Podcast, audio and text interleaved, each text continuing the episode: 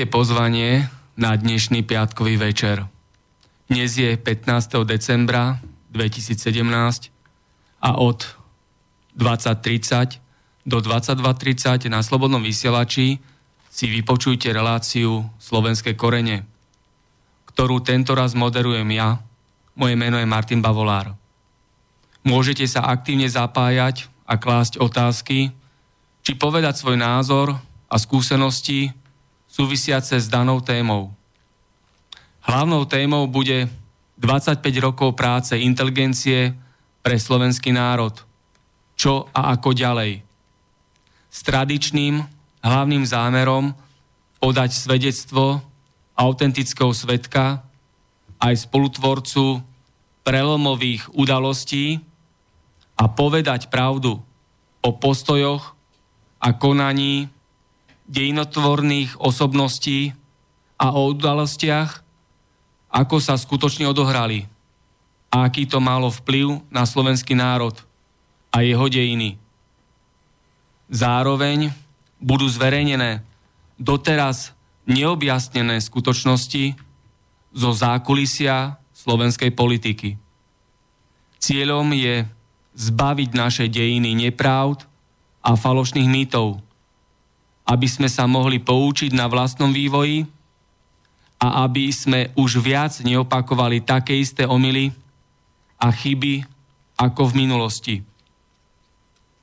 Telefón do štúdia Bratislava je 0950 724 963 a mailová adresa je studiozavináč slobodnyvysielač.sk A dovolte mi už teraz privítať tradičného hostia, Viliama Hornáčka, akademického maliara, predsedu Združení Korene, stála konferencia slovenskej inteligencie, Slovakia Plus, Slobodná rada slovenského národa, obnovená Slovenská národná rada. Pekný podvečer alebo už večer prajem.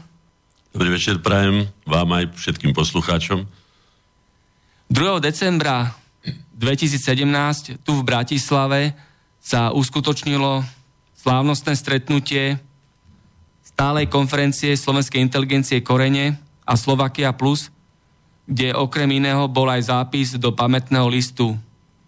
Podsta zosnulým členom, prejav vás, predsedu, zhodnotenie 25 rokov práce, udelenie čestnej pocty za zásluhy, príhovory členov a zdravica hostí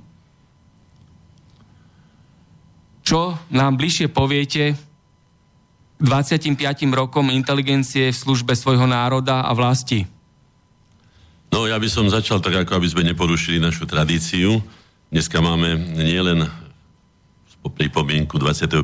výročia činnosti stálej konferencie Slovenskej inteligencie Slovakia Plus, ale máme aj 30. naše vysielanie vo vašom rozhlase. To, ma to prekvapilo. Keď jubilejné. Jubilejné, áno, že začal som v prvej línii 2. Februára, 27. februára 2015. No a dnes je to už 30. relácia. Tak dúfajme, že to zvládneme pri najmenšom tak, ako sme to zvládli doteraz.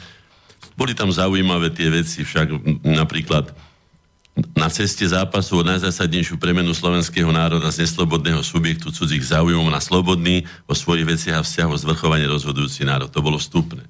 To je vlastne leitmotiv celej našej činnosti. V tomto zmysle robíme všetku našu činnosť. Potom bola výchova detí ako príprava na život. Ďalej systém hodnot, podstata ľudskej podstaty. Slovenský národný charakter. Samostatná relácia Ľudovitovi Štúrovi. Slovanstva cez súčasnosti, to sme mali konferenciu a vydali sme aj zborník z toho. Ďalšia relácia rodina, rodičovstvo, dieťa. Potom sme urobili cyklus, alebo sme vysielali cyklus dejiny súčasnosti, ako to v skutočnosti bolo, pretože vidíme to sami a počujeme to, že dochádza k manipulácii slovenských dejín, už aj tých súčasných. To znamená, že my, ktorí sme boli účastníkmi a aj tvorcami tejto novej epochy, zistujeme, že si privlastňujú niektorých tieto zásluhy a niektorí to deformujú, niektorí zatajú určité skutočnosti.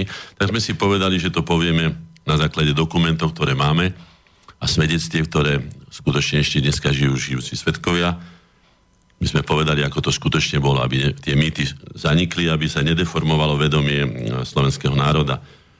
Potom ďalej v zápasoch a bojoch za zrchované Slovensko. V zápasoch, bojoch o dôstojné postavenie Slovenčiny ako štátneho jazyka Slovenskej republiky. Potom, čo je to štátna reprezentácia, slovenské prínosy pre ľudstvo a svet, bezpečnosť a zdravie národa, stratégia národnej úspešnosti Slovákov, podmienky úspešnosti slovenskej spoločnosti, naša rozhodujúca premena, plusy a minusy vývoja a tak ďalej a tak ďalej. No a dnes, ako sme si povedali, bude to 25 rokov práce inteligencie pre slovenský národ, čo a ako ďalej. Čiže nebudeme len spomínať, ale povieme si na záver, alebo teda už kedy bude treba, podľa aj otázok poslucháčov, ako si predstavujeme ďalší vývoj. Ale ideme na to kalendárium, to je prvá vec. Povedali sme si už minule, že teda keďže vždycky teda buď na začiatku, keď som mal prvé útorky, teraz mám tretie piatky, tak vždycky by sme chytili iba buď začiatok mesiaca alebo koniec mesiaca a vynechali by sme ho.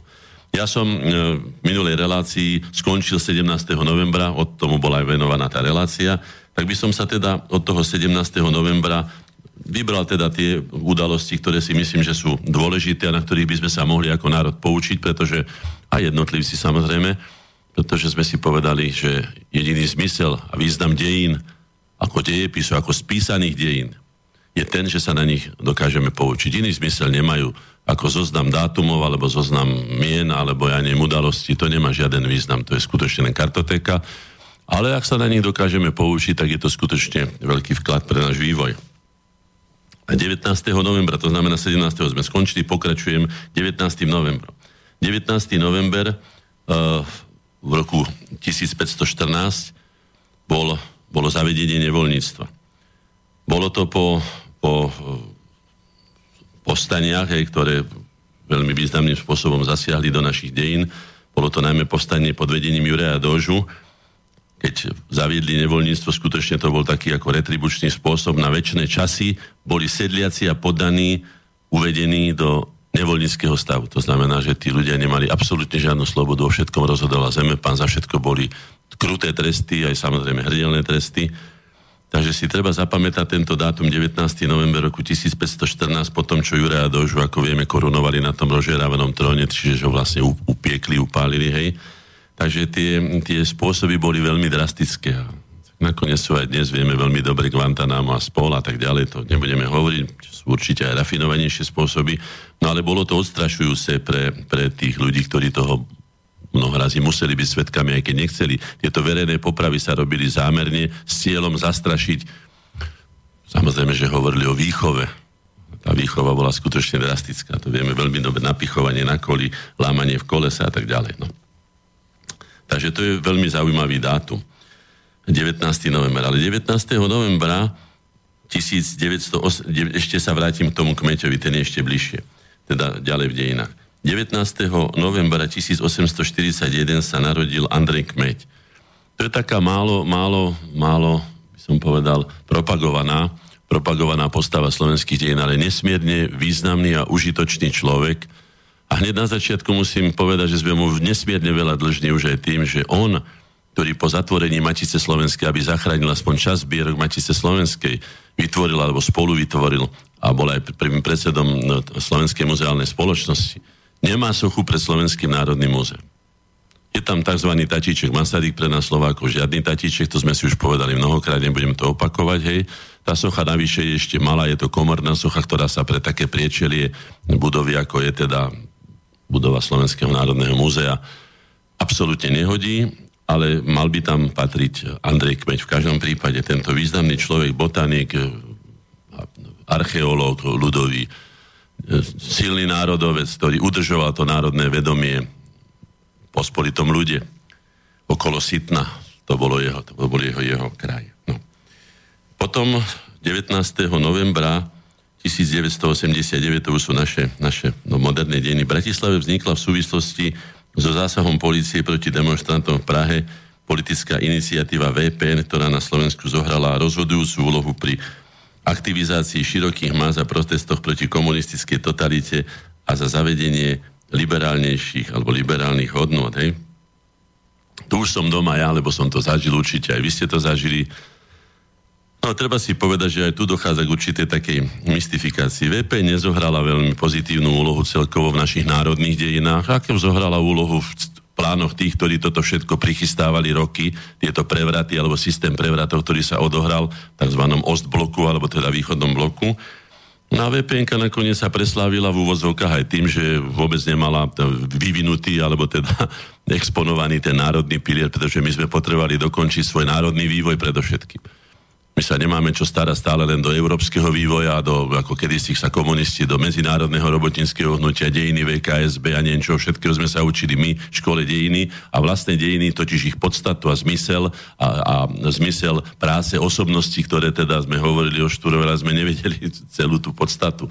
Takže tie dejiny neboli vysvetľované správne tak ja, tá vpn skutočne zlyhala a následkom bolo to, že veľmi krátko sa odštenilo z nej HZDS, ktoré už potom zohnalo, zohralo veľmi významnú úlohu v slovenských dejinách a minule na konferencii, ktorú sme mali 4. a tak ďalej, nebudem teraz o nej hovoriť, ale len tak ako naznačujem, som to pripomenul, že ja som totiž aj ako umelec aj, aj muzikant, hrám na 7 nástrojov, takže mám trošku ten hudobný sluch taký vytribený a spýtal som sa, nič vám to nehovorí, keď počujete HSLS, HZDS, to je Hlinková slovenská ľudová strana, ktorá sa zaslúžila o, o autonómiu Slovenska v roku 1938 a potom samozrejme aj vytvorenie prvého, prvej Slovenskej republiky. HZDS, ktoré sa zaslúžilo o obnovenie Slovenskej štátnej samostatnosti v roku 1993. Takže HZDS, HSLS je to také zaujímavé, to ma skutočne napadlo len kvôli tomu, že mám, hádam, trošku citlivejší sluch na tieto, na tieto zvuky. No ale je to zaujímavý taký by som povedal postreh, tak by som ho odporučil. Nech sa ľudia nad tým zamyslia. Uh, pokračujeme ďalej. 22. novembrom uh, je to zaujímavý dátum. 22. november roku 1938 Národné zhromaždenie v Prahe po dlhom rokovaní, už som o tom pred chvíľkou hovoril, schválilo zákon číslo 299 o autonómii slovenskej krajiny, zároveň bol obnovený pôvodný názov štátu Česko-Pomlčka Slovenská republika.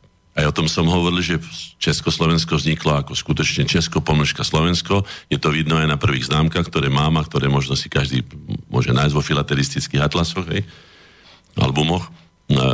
Je to známka Hračany od, od, od Alfonza Muchu. Česko, pomlčka, Slovenská pošta.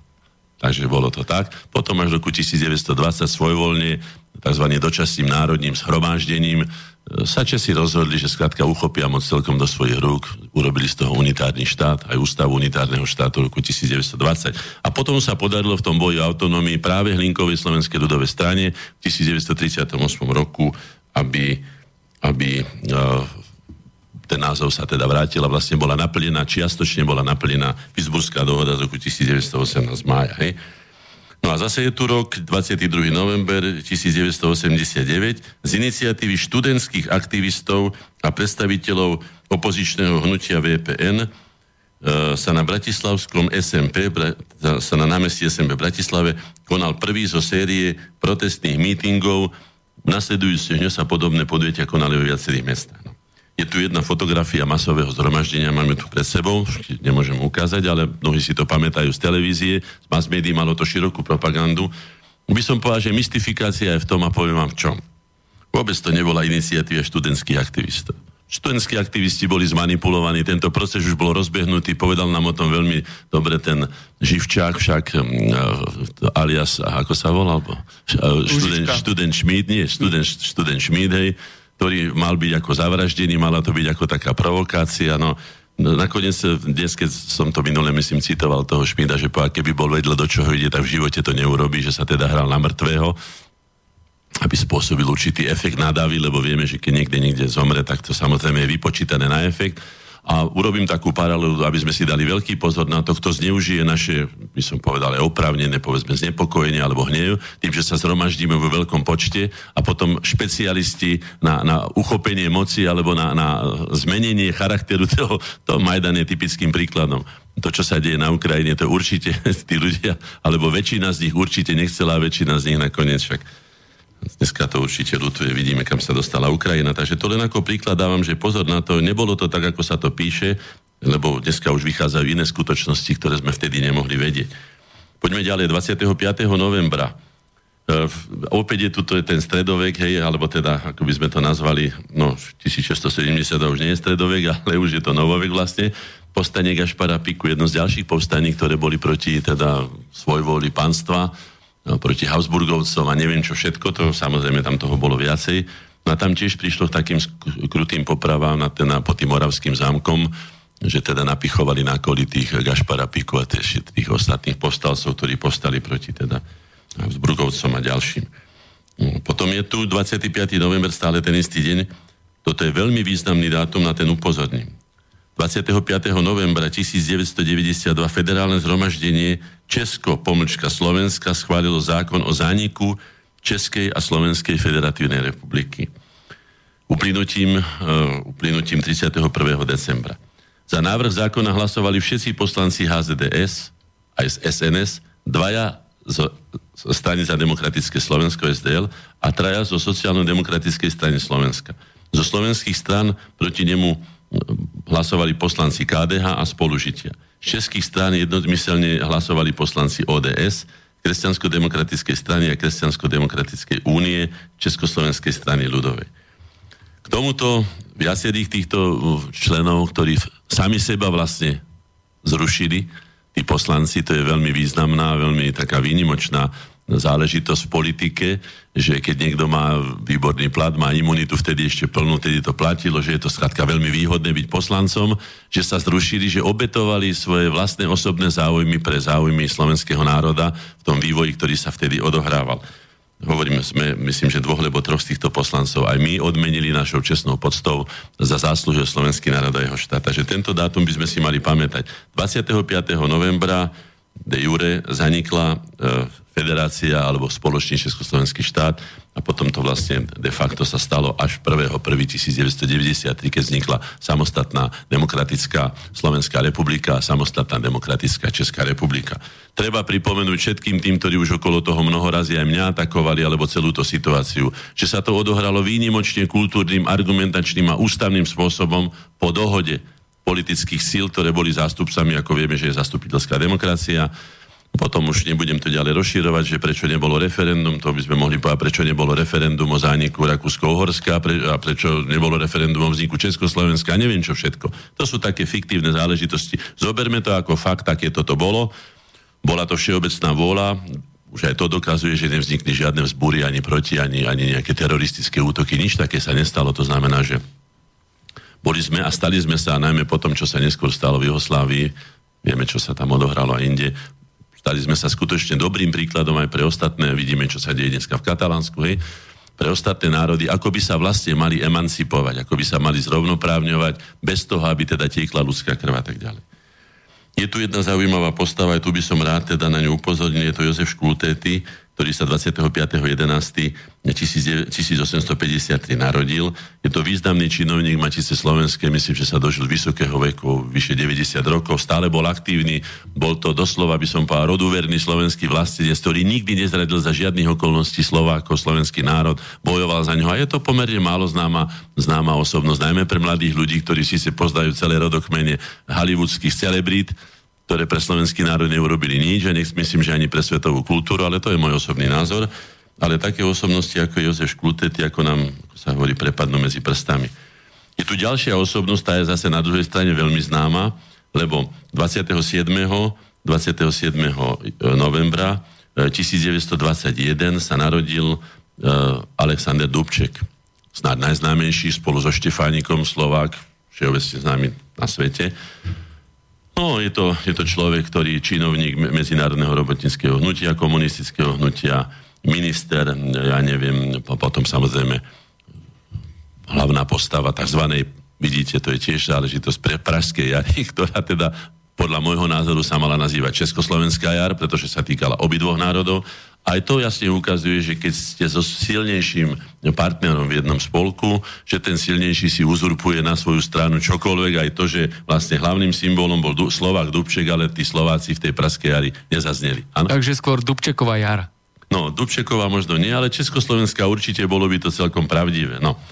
Inak je zaujímavé to, čo som už povedal, nech sa nad tým zamyslia historici, ale aj vyšetrovateľia, keď tu mám pána Vavolára, ktorý je ten investigatívny novinár, že je, to napoveda kadečo, že 1.9. došlo k autonehode za veľmi záhadných okolností, ktoré dodnes nie sú jasne vyšetrené, sú pre nás stále záhadou, takisto ako Štefánikové, tam je ten rámec Československej štátnosti, ktorý potom poviem.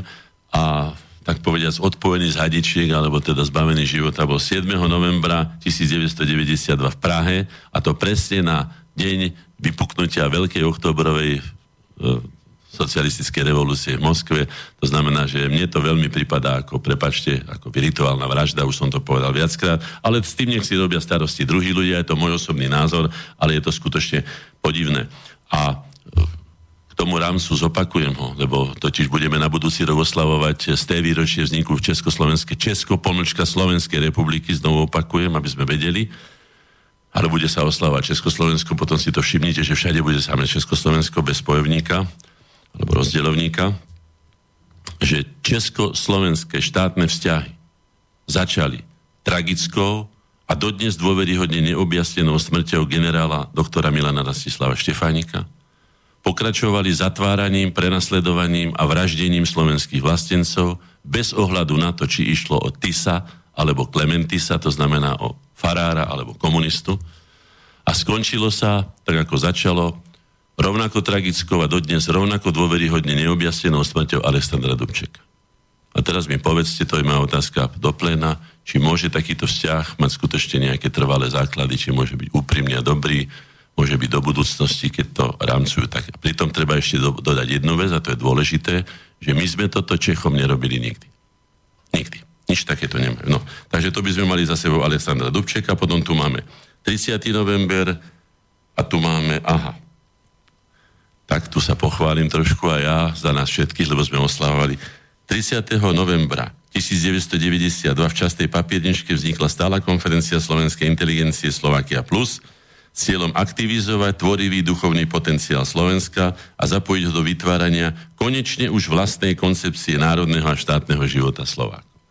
A to už je doslova moja parketa, pretože ja som tam bol, tam som bol zvolený za predsedu.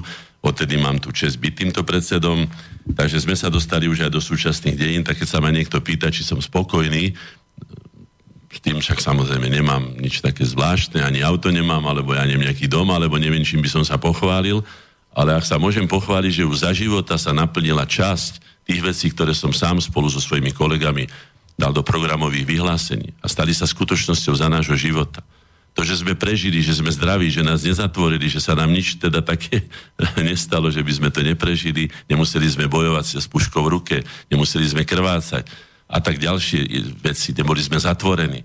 Tak ja môžem povedať, že môžeme ďakovať osudu, že sa to odohralo nielen za nás osobne, ale najmä čo sa týka slovenského národa, pretože národ, ktorý má 5,5 milióna duší, si nemôže dovoliť, alebo nemal by si dovoliť nejaké takéto vzájomné občianské vojny, vyvražďovanie sa, ako sa mnoho razy vo svete stáva a tak ďalej.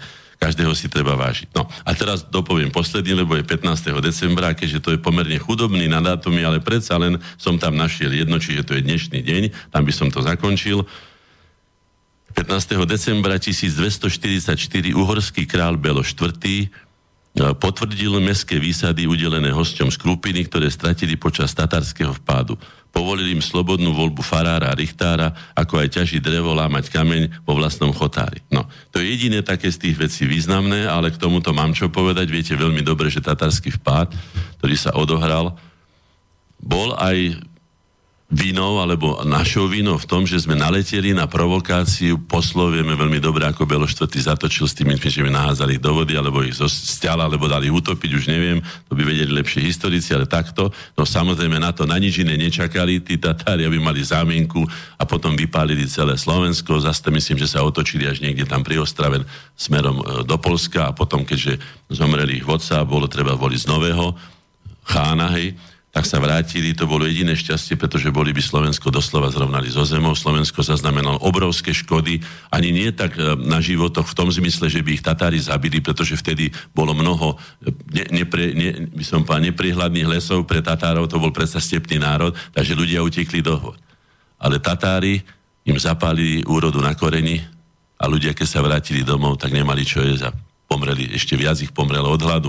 Takže toto sú spôsoby vojny, ktoré, ako vidíme, nielen teraz sa používajú, že dopláca na vojnový konflikt civilné obyvateľstvo, ale už sa to používalo od nepamäti, že vlastne sa vyzúrili tí divosi, tí zurvalci sa vyzúrili na nevinných ľuďoch, ktorí potom pomreli počas tej zimy a tak ďalej. Slovensko bolo treba, potom vieme veľmi dobre. No samozrejme, Belo IV. urobil politickú chybu, ale potom utekal, utekal až niekde v Dalmácii, sa zastavil, nechal, ako sa hovorí, e, na pospa Slovensko, aj Slovákov, aj, aj celé Uhorsko, aj neviem čo všetko. Takže nebol to žiaden slávny král, treba si povedať, nejakým spôsobom neosla, teda ne, neochránil svoj štát.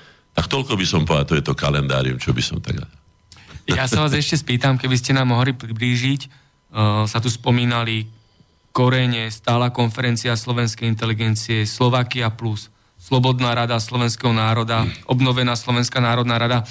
Aký, ako majú vzájomnú súvislosť alebo spoluprácu a jednotlivé ciele tieto organizácie? Áno. No, vzájomnú súvislosť som už povedal a myslím, že si pomôžem, tu je to napísané jasne. Hej? E, pomôcť slovenskému národu v najzásadnejšej premene v jeho novodobých dejinách, a to z neslobodného subjektu cudzích záujmov na slobodný o svojich veciach a vzťahoch zvrchovane rozhodujúci národ. Subjekt medzinárodného práva. To máme všetci. To máme Matica. Podľa mňa by to mala mať aj vláda Slovenskej republiky a vlastne všetci by sme to mali mať na srdciach sa povie. No, my exponovanejšie, pretože keď som charakterizoval úlohy inteligencie, tak som povedal, že inteligencia na rozdiel od iných vrstiev spoločnosti nemá žiadnu výsadu aspoň ja ju nepriznám. I okrem jednej výsady, a to výsadov je, že má väčšiu zodpovednosť ako všetky ostatné. Pretože má viacej vedomostí, má vyššie vzdelanie a mala by mať aj viacej svedomia a, a ostatných vlastností, ktorými by teda mala pomáhať. Tak my sme sa tieto úlohy ujali a môžem teda charakterizovať. Korene vznikli, ako som už povedal tri, viackrát, ale zopakujem, 30. marca v čase vrcholenia tzv. pomlčkovej vojny, keď sme my Slováci bojovali v roku 1990 za to, aby sme sa mohli volať tak, ako sme sa pôvodne volali v roku 1918. Česko, pomlčka, Slovenská republika.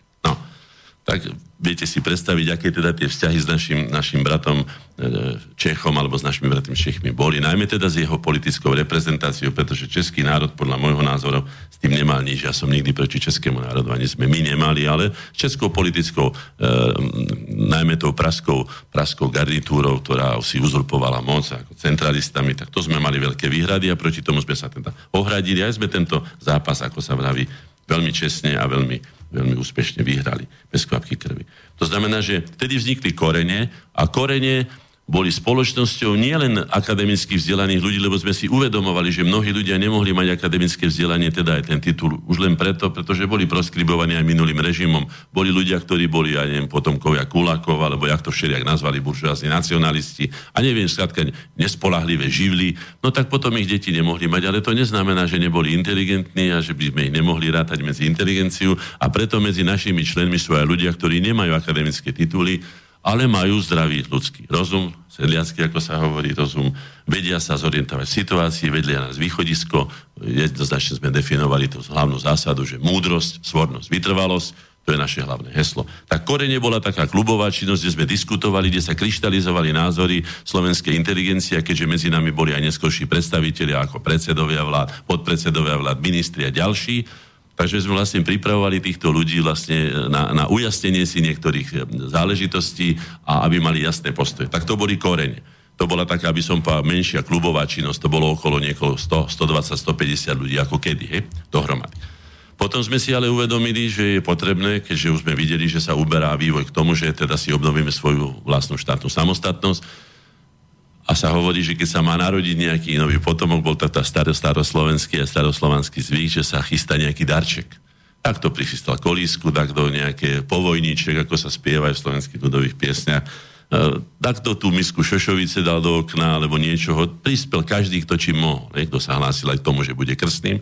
No a my sme darovali slovenskému národu. Aj celej tejto situácii sme darovali Slovakiu plus ako stálu konferenciu slovenskej inteligencie, ktorá bude pomáhať pri tejto transformácii, tejto premene slovenského národa, dalo obrazne povedané z otrokov a sluhov na slobodných pánov svojho vlastného osudu. Veľmi jednoducho som to povedal, ale myslím, že je to povedané pomerne presne. Takže to je Slovakia plus. Tá funguje, vlastne o tom budeme hovoriť dneska zbytok aj nášho, vysielania. A potom vznikla uh, Slobodná rada slovenského národa, obnovená Slovenská národná rada. Prečo? Vznikla preto, že ako vieme, 1. mája 2004 my sme to nazvali, že Európska únia vstúpila na výsostné územie Slovenskej republiky. Oficiálne je to, že Slovenská republika vstúpila do Európskej únie. My sme to ale videli z uhlu národovcov a vlastencov v tomto zmysle, lebo sme si uvedomovali, že od, tejto, tohto dátumu 1. 1. 5. 2014 už bude chrániť len vlastné vedomie, že chceme prežiť, že chceme si zachovať svoju identitu, že chceme si zachovať svoju kultúru, svoj jazyk. Padli hranice. Boli sme podriadení zákonodárstvu Európskej únie, tam bola tá známa veľká novela z februára 2001, ktorá nás bavila veľkej časti suverenity, by som povedal, že podstatnej časti suverenity dokonca. Dneska vidíme, žneme už plody toho všetkého, čo sme podpísali v tých dohodách a nakoniec aj v Lisabonskej zmluve poslednej. Len si ju treba poriadne prečítať. Samozrejme, nikto nechce čítať z toho strán, ale je to veľmi dôležité, mali by to najmä naši predstavitelia robiť, žiaľ to sa nestalo. No a my sme vtedy povedali, a sme mali tú devinskú prísahu, však myslím, že ho máme aj nahratu, môžeme si ju potom pustiť, keď chcete.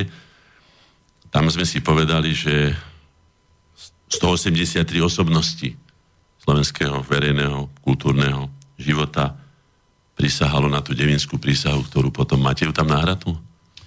Áno, máme ju pripravenú v archíve. Takže nech sa páči, skúste ju pustiť z archíva, ako som ju čítal na našom stretnutí v Istropolise. Európska únia vstúpila na výsostné územie Slovenskej republiky. Sme prisahali na túto krátku, ale myslím, že vystitnú prísahu, ktorú vám prečítam, ktorú si opakujem každý deň, keď nastúpim do toho istého boja proti preside, takisto ako aj. Budem vždy presadzovať práva a záujmy slovenského národa, ctiť, chrániť a rozvíjať hodnoty slovenského národného dedičstva, konať zmysle múdrosti vyplývajúce z nášho poučenia historickou skúsenosťou a pokračovať v diele a príklade života najväčších osobností našich dejín, ako nám prikazuje čest a svedomie dobrých, verných a vďačných synov a slovenského národa. Tak prísa. Položením ruky na tento relikviár 183 osobností prísažných členov obnovenej Slovenskej národnej rady, parlamentu cti a svedomia Slovenskej národnej uvedomelej inteligencie prisahalo, že bude brániť hodnoty svojho vlastného národa a pokračovať diele pokračovateľov. No, tak to sme si povedali. Tak to by bol ten rozdiel a môžeme sa potom vrátiť k našej základnej téme, čiže rozdiel, čiže korenie bola taká klubová činnosť, kde sa kryštalizovali názory, aj obyčajných ľudí, alebo teda respektíve členov, aj, aj politických predstaviteľov. Potom to bola Slovakia plus, ktorá bola intelektuálnym darom, by som to nazval, pri tej premene, alebo pri tej zásadnej transformácii slovenského národa na slobodný národ. No a teda Devinská prísaha a, a obnovenie Slovenskej národnej rady. Obnovili sme ju preto, pretože považujeme Slovenskú národnú radu 1848 za najpríkladnejšiu by som to nazval, pretože tam skutočne išli obetovať naši predchodcovia, veľkí predchodcovia Štúr Hurban a ďalší svoje životy. Tam sa nehralo už, ako sa vraví, o fazulky, tam sa tam išlo skutočne do tuhého, boli postavení proti profesionálnym vojskám, cisárským aj povedzme honveckým a tí ľudia boli nedostatočne aj vyzbrojení, boli nedostatočne aj vycvičení, to boli ľudia, ktorí skutočne išli obetovať svoje vlastné životy. Tak my si to vážime a sa čudujem. Aj to si potom pustíme, myslím, že nám to povie pán Gašparovič, povedal to na našom stretnutí, že prečo sa zmenila tento čestný a krvou zaplatený a životmi názov Slovenská národná rada na Národná rada Slovenskej republiky. Ale to už by som, to už by som predbiehal. Prišla nám aj pošta medzi tým do štúdia. Poslucháč Láco sa pýta, dobrý večer, zaujímal by ma menný zoznam zakladajúcich členov koreňov menej zoznam zakladajúcich členov koreňov. No korene začali, ak si dobre pamätám, to bolo skutočne taká, boli sme na námestí pre Slovenskou národnou radou, historickou budovou Národnej rady Slovenské, teda Slovenskej národnej rady a boli sme veľmi nespokojní s tým, ako pán Zeman, terajší pre, prezident e, Českej republiky, povedal takú pre nás veľmi skutočne bezočivú a hanebnú vetu v federálnom zhromaždení. Povedal, že pro svět to bude Československá federatívna republika, teda unitárny štát. A když ti Slováci tak chtějí, ať si tomu třeba z doma na Slovensku říkají Česká a Slovenska. No, tak to bola skutočná bezočivosť. On je tým známy, však teda má niekedy aj vtipné, ale niekedy je skutočne dostatočne bezočivý v tom zmysle, že nás sa dotklo a myslím, že piati alebo šiesti, presne si už nepamätám, prišli ku mne do ateliéru, svojim povedal, chlapci, tak toto si už nenecháme. Toto už skutočne presahuje všetky medze, máme svoje skúsenosti, musíme to nejak dať do poriadku. Hej. Sprvoti sme začali tým, že sme žiadali tú pomlčku, potom sme zistili, že ani to nám nechcú dať, hej.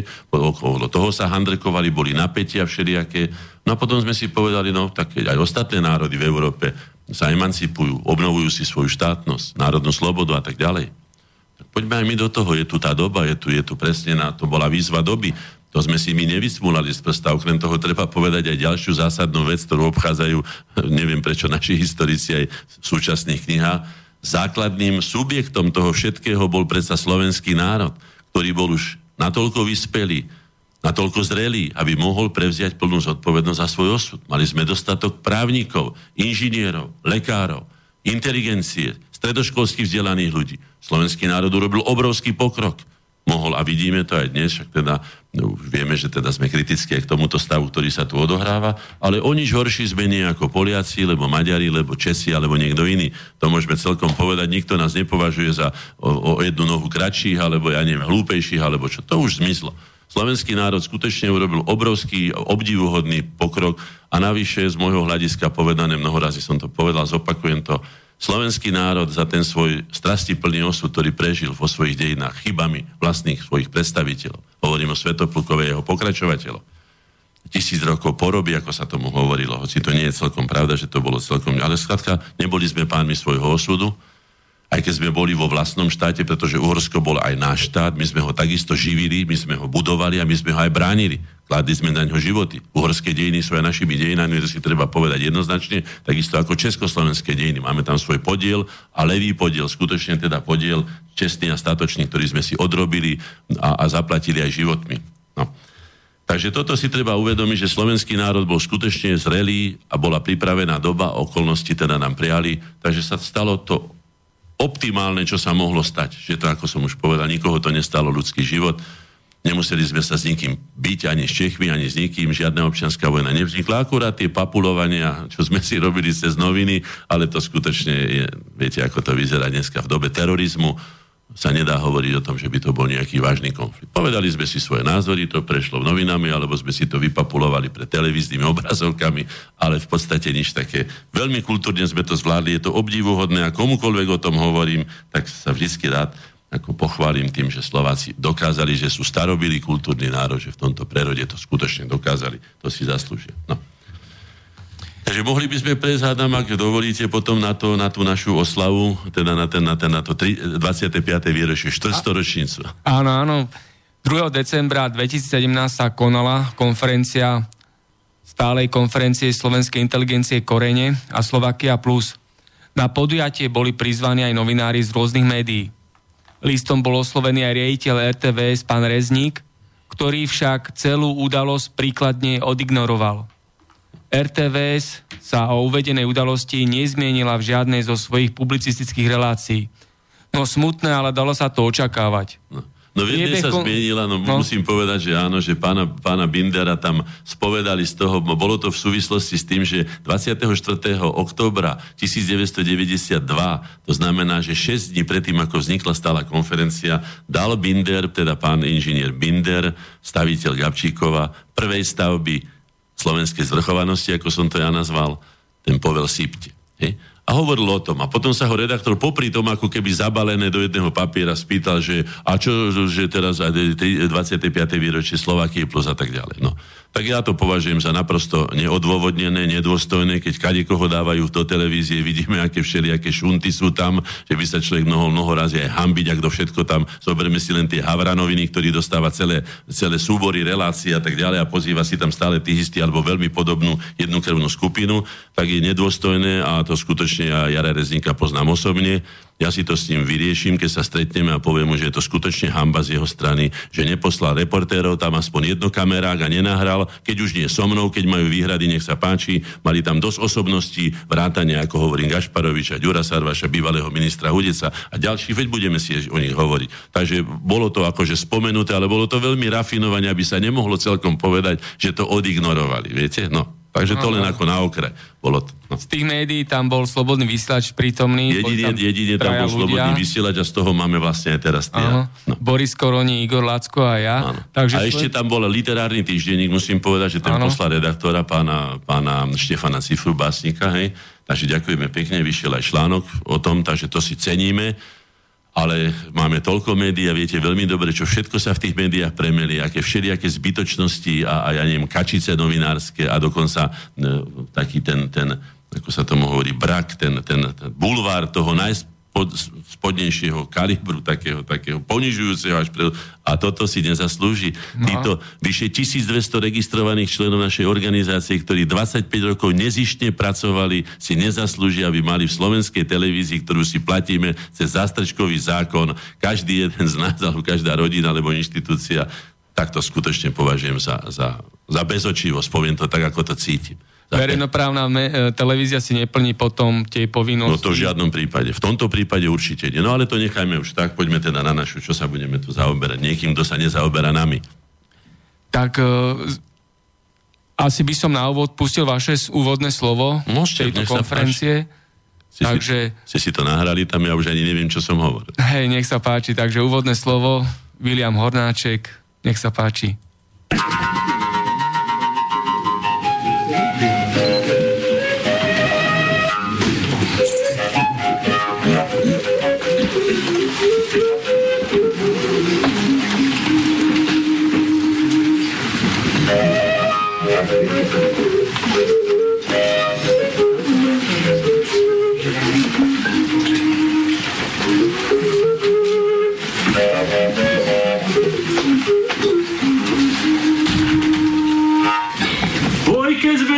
Zišli, oj chlapíkovia smelí, hej, veru sa budú triasť. Hej, veru sa budú triasť bratislavské steny.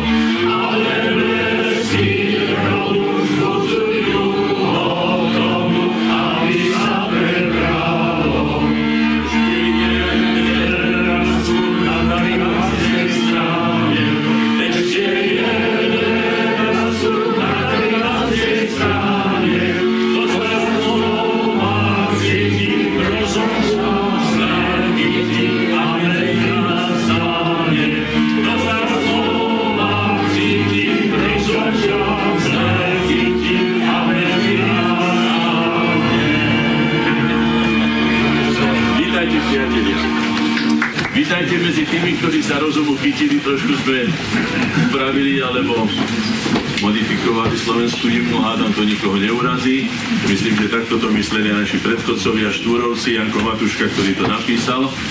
Vtedy sa bolo treba chopiť čable, teraz sme sa chopili rozumu. Založili sme združenia, ktoré spolu s celým národom a inými významnými osobnostiami doslova pohli slovenskými dejinami a postavili sa na tú istú cestu, ktorú začali pred nami Bernolákovci, Štúrovci, memorandisti, Matičiari, Linkovci a ďalšie organizácie, respektíve ďalšie generácie slovenskej národne uvedomelej inteligencie. No, tak tam bolo, mám slovo? Áno, nech sa páči. No, tak tam bolo povedané toho dosť a to je vlastne aj tá podstata. Bol by som rád, lebo myslím, že som tam čítal niečo aj z Lacka, že ako to vlastne bolo. Ešte sa vrátim k tomu, že tí, tí, ktorí boli tých pár ľudí. No Fero Pohorolec tam bol, bol tam Rudko Brejka, my sme kedysi chodievali na vojenskú prípravu, Fero Pohorelec je môj kolega akademický maliar, Rudko Brejka, neskôrší profesor na Akadémii muzických umení, muzikológ a tak ďalej. No a potom aj ďalší, ktorí teda boli takí nespokojní a sme z takých hlučík vytvorili a hovorím, a čo pôjdeme do krčmy tam zase, čo tam si vypijeme, ponadávame, ideme domov, ani sa neude. Tak som ich pozval do ateliéru a tam sme už začali spriadať také veci, že poďme dať čo urobiť. Hádam sa pridajú ku nám aj druhí, či sú aj iní nespokojní s tým, čo sa takto deje. A nájdeme z toho východisko a tak ďalej na to. Potom sme pozvali ľudí, ktorí tomu už trošku aj viac rozumeli, staršiu generáciu a to bol e, Mila, Milan a Ivan Laluha. E, Milan Laluha bol môj kolega, e, výtvarník a Ivan Laluha ešte Ivanko žije, to bol Dubčekov veľmi taký blízky súputník a tak, náš zakladajúci člen Koreňov, potom Hvezdoň Kočtuch, ekonóm do toho vstúpil, Augustín Marian Huska, ďalší ekonóm a, a kybernetik, alebo by som to nazval, hej.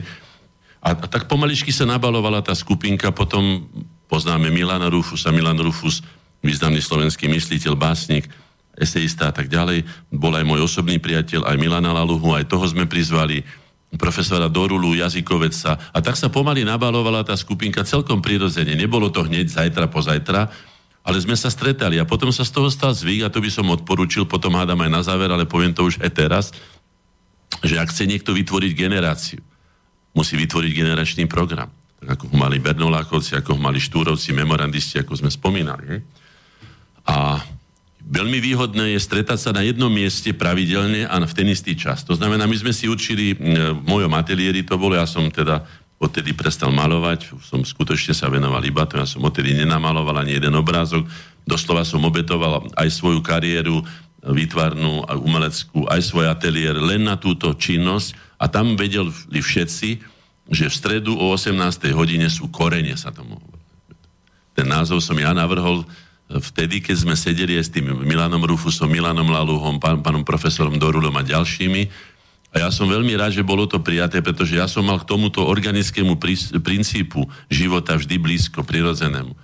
A nechceli sme sa nejako pretrčať, že by sme sa nejako že bojovali, ja neviem, politické funkcie, alebo chceli byť hviezdami, ja neviem, obrazoviek, alebo presne ako korene. Ale chceli sme čerpať z toho odkazu minulých generácií, tak ako to robia korene, a vyživovať ten ostatný, ten ostatný organizmus stromu, až po tie listočky alebo kvietky a nakoniec aj plody ďalšie a verím, že po nás to prevezme zase ďalšia generácia, ale to už predbieham. To znamená, že takto boli tie korene, takto vznikli.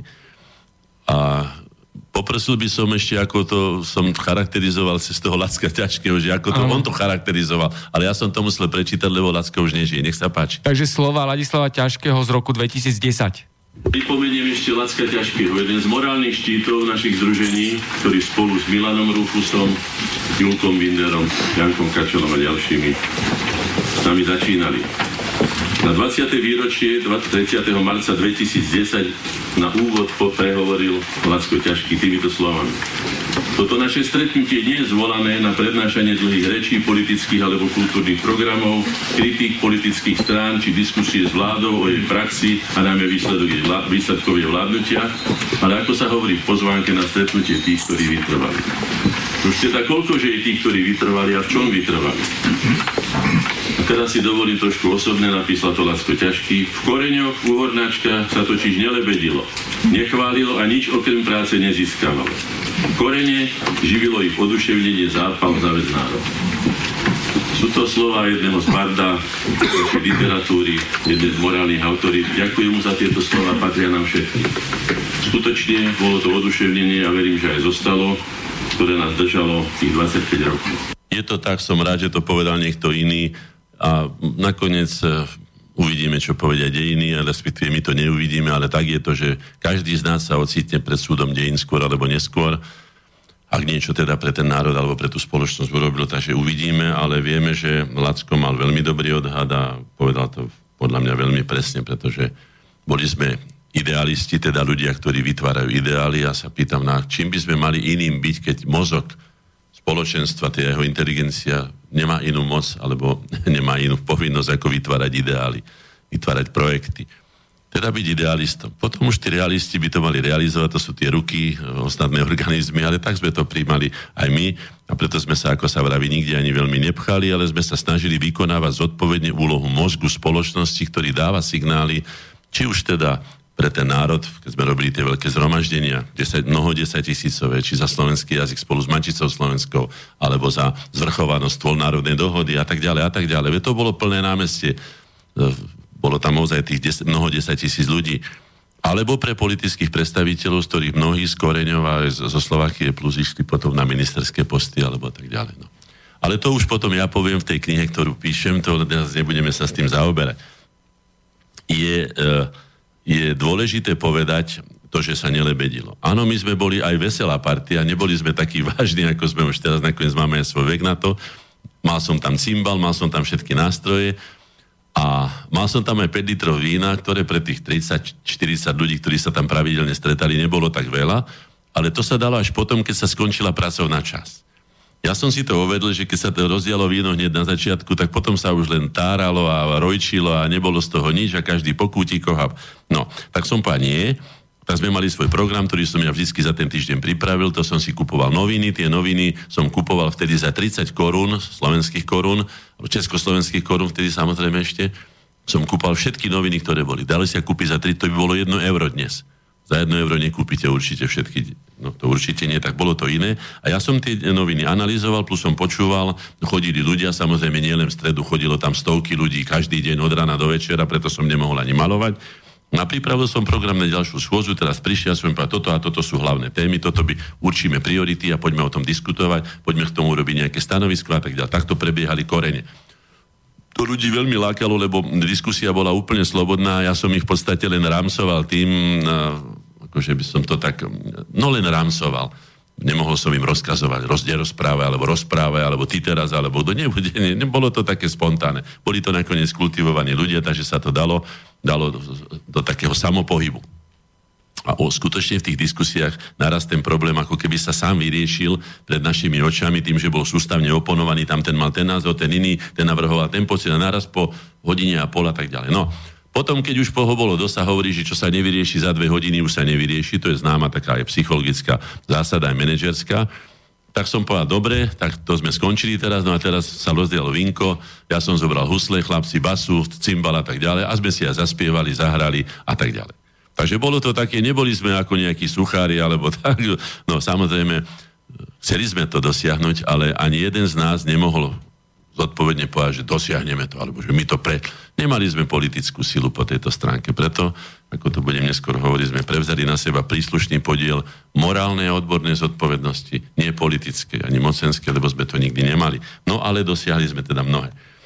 Vráťme sa teda už k tomu našemu, našemu oslávencovi, na tú štvrstoročnicu Slovakie plus.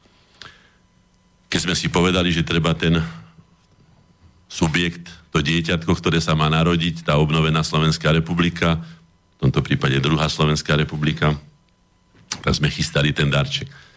No a sme pozvali osobnosti, môžem prečítať, kto bol v čestnom predsedníctve. Odohralo sa to v častej papierničke, čo bolo dosť ďaleko od Bratislavy. Pamätám sa, že bola vtedy Poladovica, že myslím, že teraz neviem, či Štefan Kvietik alebo niekto z tých významných osobností aj havaroval po ceste, našťastie nie teda ako nie. No tak bola Poladovica, bolo tak. My sme sa tam dostali na dvoch, lebo na troch autobusoch a tak.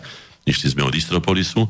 Toto bolo veľmi symbolické, že teraz sme v Istropolise znovu oslavili tú 25 ročnicu. Ja mám rád symboly a myslím, že by bolo treba si aj ctiť symboly, že tak trošku pomáhajú človeku sa orientovať v tom čase a, a tak ďalej. No.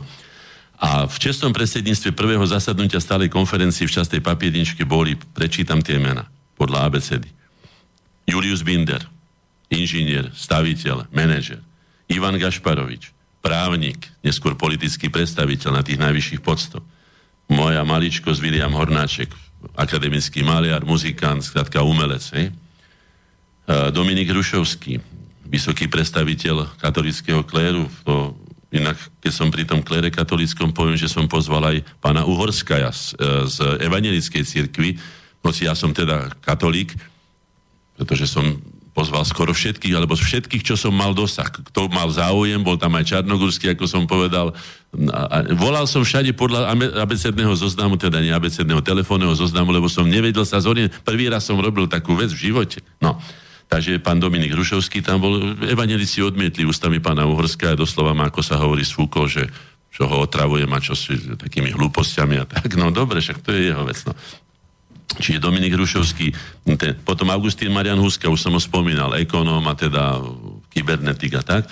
Viezdoň Kočtu, významný národohospodár slovenský, zakladateľ Nezesu. No potom Eva Kristínová, známa herečka, recitátorka, členka intergenerácie v 60 rokoch. Branislav Lichardus, vedec, predseda Slovenskej akadémie vied, neskôrší veľvyslanec, myslím, Spojených štátov amerických. Jozef Prokeš prišiel ku nám na korenie z odborov, pokiaľ si pamätám. No, no a potom predseda Slovenskej národnej strany, podpredseda, uh, myslím, že Slovenskej národnej rady alebo podpredseda vlády a tak ďalej a tak ďalej politik, aj predseda Slovenskej národnej strany, Peter Karol Virsík, z významnej rodiny Virsíkovcov, doktora profesora Virsíka, ktorý založil nemocnicu Svetého kríža, respiračné choroby v podvojenských biskupiciach. Bol to predstaviteľ Slovákov žijúcich v zahraničí. Peter ku nám prišiel z Bázelu, pokiaľ si pamätám, pracoval v Siba Gagi a tak ďalej. No a potom Alexander František Zvrškovec ako podnikateľ. Čiže celá tá škála, dva, škála 2, 4, 6, 8, 10, 11, 11 apoštolov by som to nazval, nás bolo, no tak sme tvorili to čestné predsedníctvo. Myslím si, že je to dosť e, výpovedné o tom, aká sme boli, demok- a sme aj zostali demokratická organizácia. Ako som už povedal, bol tam pozvaný aj pán Čarnogórsky, hoci bol našim politickým oponentom, aj názorovým. Aj sa neskôr teda úplne odpojil, ale sme ho pozvali. To znamená, a bol tam pán Šuster napríklad, no v tom zborníku všetky tie fotografie, to žiaľ nemôžete vidieť, bol tam napríklad aj on. No.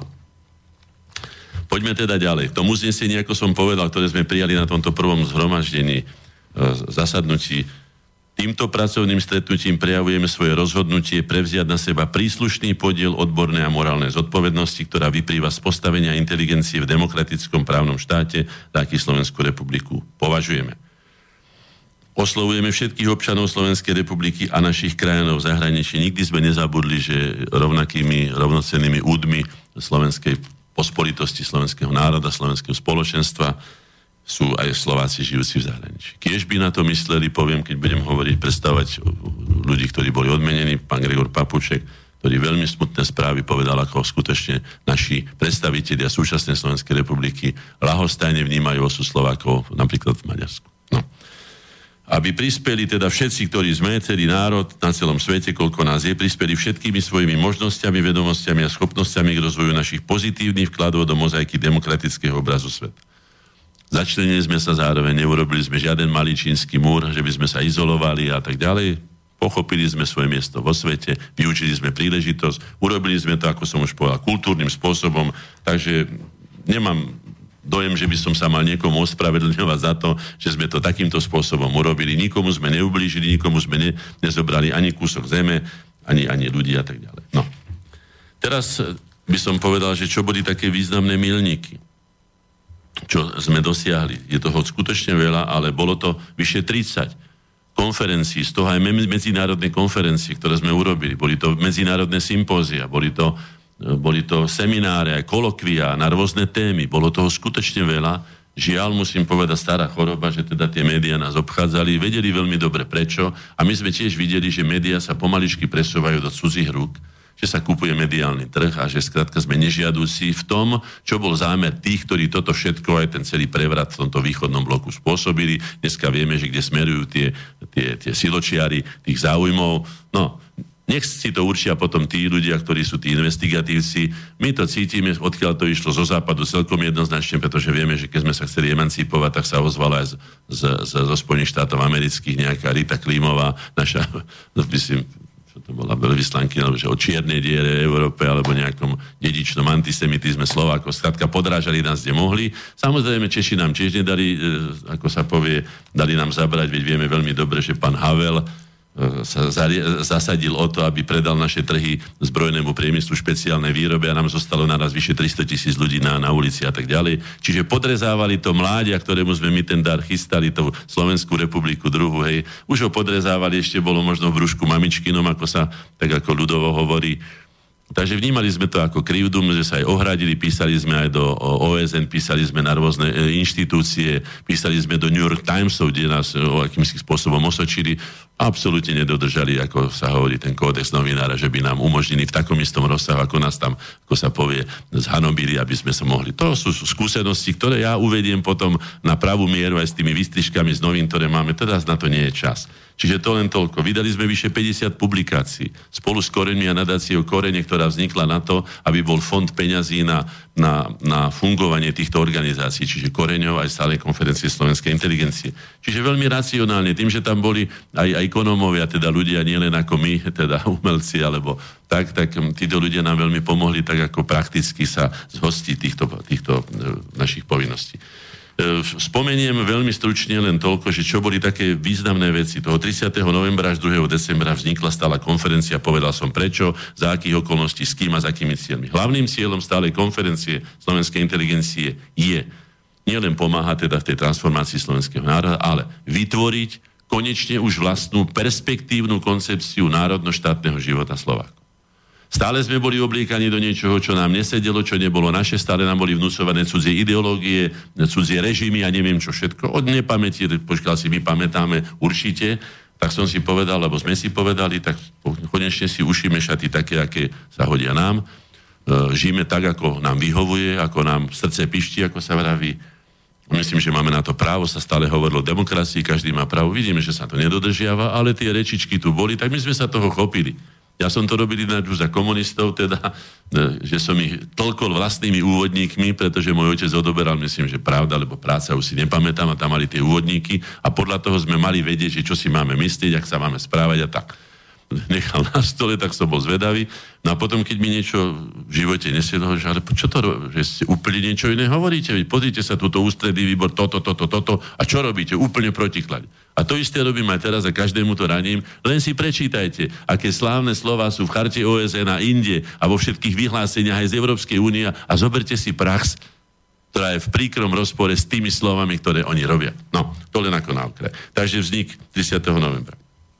92. 13. septembra 93 sme si uvedomili, že treba zjednotiť síly a inteligencie. Preto sme založili 13. septembra 93, čiže už v novom štáte, ZOSI, čiže Združenie organizácií slovenskej inteligencie, kde kooperovalo až 17 združení za okrúhlým stolom, čiže nikto nebol predseda, nikto nikomu nepod, nebol podriadený, nepodliehal, hej, bol slobodný, akurát tam bola tá iniciatíva, že keď niekto priniesol iniciatívu do toho kruhu tých združení, tak bol podpísaný pod tým spoločným stanoviskom, lebo vyhlásením ako prvý.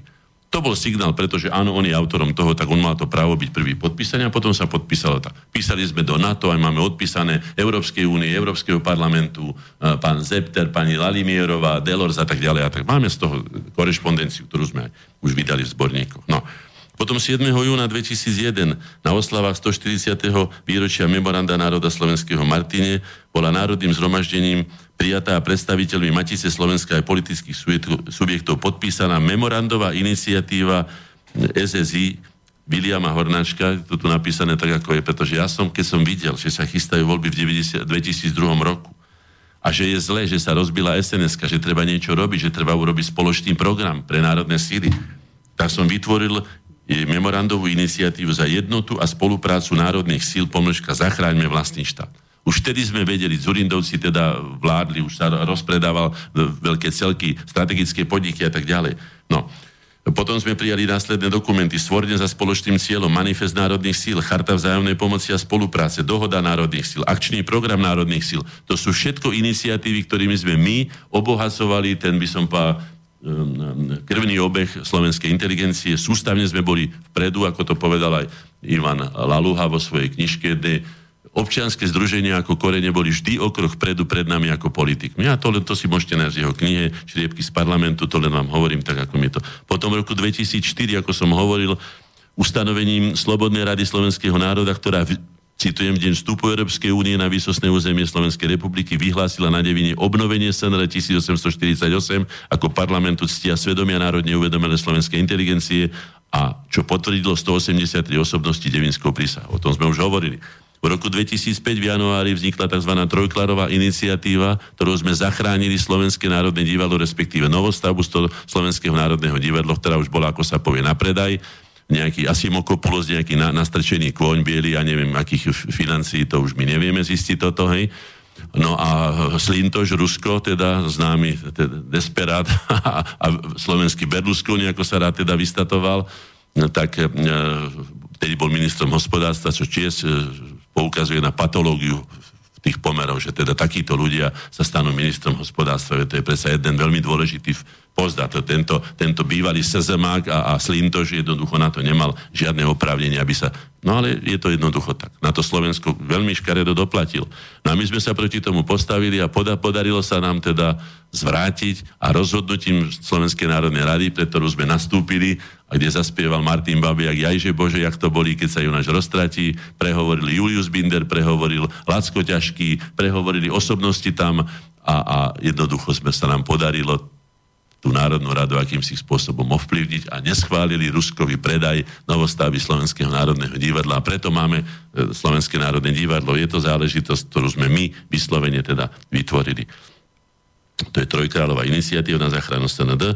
Potom v roku 2005 na cel, sme obnovili, obnovili celonárodné slávnosti svätého Cyrila Metoda na Devíne a sme aj obnovili všeslovanské slávnosti, ktoré tam bývali hneď po vojne, sa dlho oslavovali všeslovanské slávnosti a boli tam aj predstaviteľe diplomatických zborov chodili. Potom to od nás prebrala Matica Slovenska musím povedať, žiaľ, to utopila v nezáujme, teraz e, jednoducho sa to stráca. Sú to už len také trošku také cirkevné, hej, také kostolné, to nie, to by mali byť celonárodné, tam by malo byť všetko. Od detí až po starých ľudí a, a mali by to byť aspoň dvojtrojdňové slávnosti, ale minimálne dvojdňové slávnosti, soboty, nedele, hej. No, nebudem, e, no, to, sú, to sme obnovili, potom sme samozrejme, uh, potom sme obnovili aj slávnosti a chodievali sme na, na Bradlo, urobili sme tam jedno veľké stretnutie. No, žiaľ, Vždycky nás toho vysankovali politické sily, ktoré to len vtedy chceli robiť, keď to bolo pred voľbami, povedzme, keď mali z toho profity. A potom, jak, ako sa povie, bolo po voľbách, zabuchli nám dvere sekretariátom prednosov a tak bolo. Bohužiaľ, toto je stará prax. No. Potom, no, to bol 2008, e, áno, sme videli, čo sa deje z Bratislavou v 2008 roku za krajšiu metropolu Slovenska. To bola iniciatíva osobnosti občianských združení. Bratislavské memorandum, metropolizácia áno, Babil, babylonizácia nie. V 2015 sme vytvorili e, pri 200 výročí Ludovita Štúra, narodení, hej, Bratislavské memorandum a Bratislavskú výzvu vydali sme zborník e, aj o vyhlásenie slovanskému svetu. No a v 2017 roku, toho roku 29. marca sme vytvorili iniciatívu zodpovednosti a nádeje za zdravé Slovensko, pretože sme zistili, a nie že zistili, a skutočne už zdravie slovenského národa a to nie len fyzické zdravie, ale žiaľ aj morálne zdravie je skutočne v rozklade. Hodnotový systém sa rozpadol, vidíme, čo sa deje a treba s tým niečo robiť. No, to sme ponúkli. Takže toľko v stručnosti povedané, povedané, čo sme urobili. No a teraz by sme mohli prejsť, hádam, k tým, ktorí boli ocenení za túto robotu, k tým osobnostiam, aby sme ich predstavili. Nech sa páči. Pustím záznam, alebo prečítate? No, neviem, ako, ako sme s časom. Povedzte mi, koľko je hodín, alebo... 21.38 je momentálne. Ešte, dobre, máme, ešte máme takmer hodinu. Dobre, takže, takže viete, čo bolo by dobre? Samozrejme, treba, ja som sa poďakoval všetkým ľuďom na tom. Hej. Áno. E, neviem, či to budeme teraz čítať, ale skutočne bolo treba povedať, že všetkým ľuďom, ktorí sa akýmkoľvek spôsobom podielali na emancipácii slovenského národa, som poďakoval. Aj som to povedal viackrát a zopakujem to. Je to celonárodná záležitosť hlavným subjektom tohto obdobia. Neboli korene, nebola vláda Slovenskej republiky, nebol Mečiar, ani Hornáček, ani ja neviem, Markuš, lebo ja niekto, bol slovenský národ.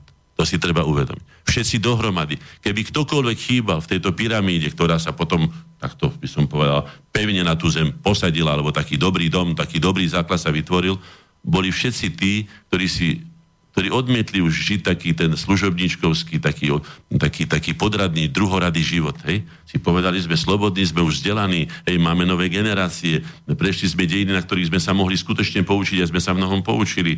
Takže Staňme sa aj my rovnoprávnym národom, tak ako sú ostatní. My sme boli rovnoprávnym partnerom všetkým ostatným slobodným národom sveta. Takže som sa poďakoval. Ale samozrejme aj tým, ktorí na naše stretnutie priniesli tie dievčatá alebo ženy, e, napečené pagáčiky, alebo ja neviem, však ste tam boli, pekné, dobré koláče, aké som sa spametal, potom som hľadal, už som skoro nenašiel ani, čo by som si dal, ale chvála Bohu, že vám chutilo všetkým, čo ste tam boli, bolo tam vyše 130 ľudí.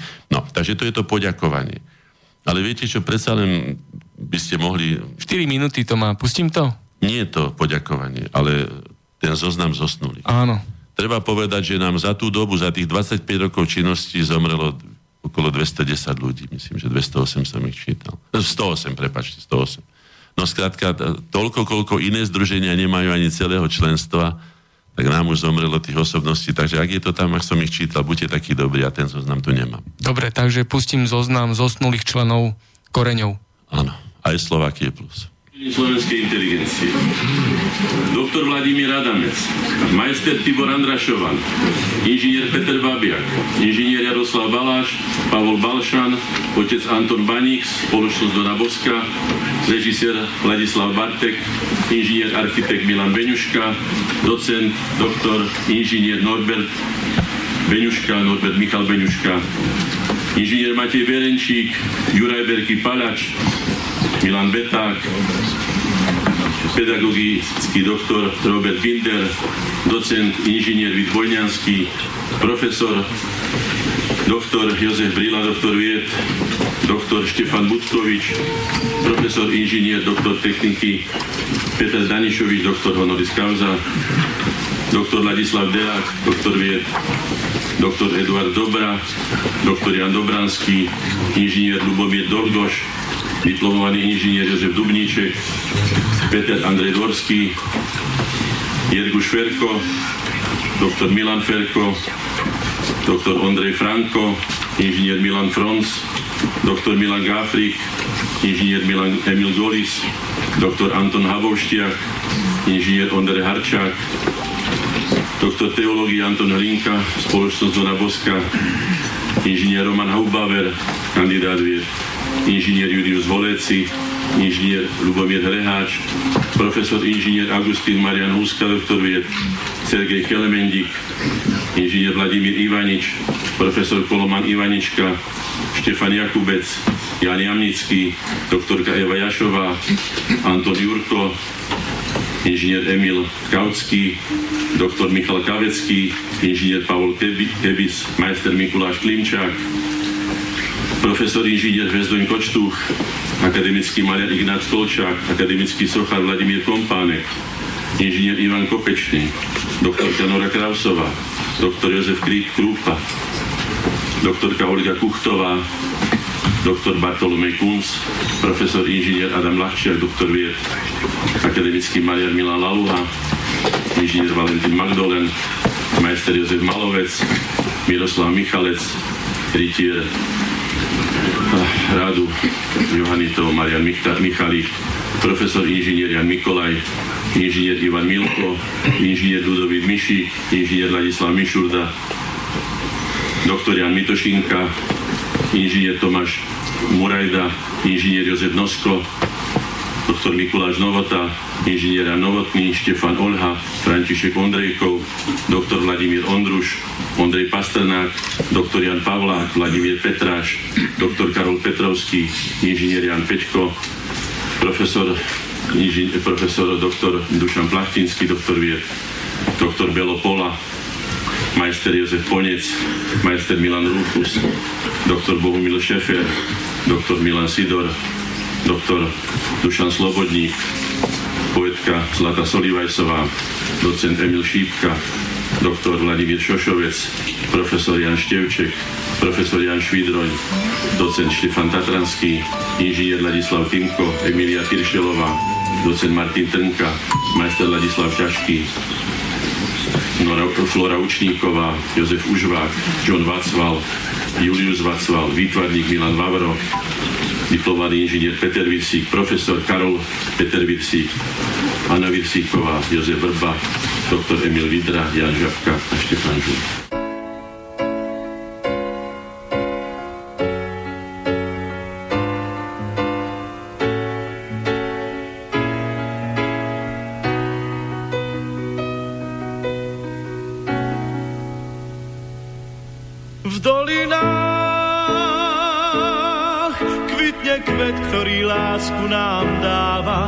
Jeho jas tmavom ráne vždy svieti ako prieždenie.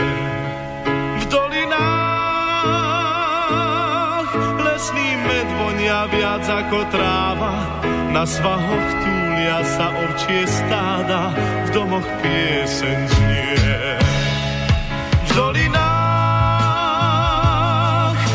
Človek sám svoju prírodu chráni, každý strom, každá lúka na stráni je náš vzácný liek. V dolinách ľudia nemajú zamknuté brány, majú tam srdcia čisté a múdne ako prúdy. Je to kraj, kde prísne štíty hôr, teplo dolín múdro strážia, pokým slnka ľud zazvoní na jarné zvonce ovčích stáv. Je to kraj, kde ráno vstáva skôr, kde sa drevo z hory tížko zváža. Je to Slovensko čarovné, hrdé, mám ho rád. V dolinách kvitne kvet, ktorý lásku nám dáva jeho jas tmavom ráne vždy svieti ako prieždenie. V dolinách lesný med vonia viac ako tráva, na svahoch túlia sa ovčie stáda, v domoch piesen znie. V dolinách človek sám svoju prírodu chráni, každý strom, každá lúka na stráni je náš vzácný V dolinách ľudia nemajú zamknuté brány, majú tam srdcia čisté a prúdne, ako prúdy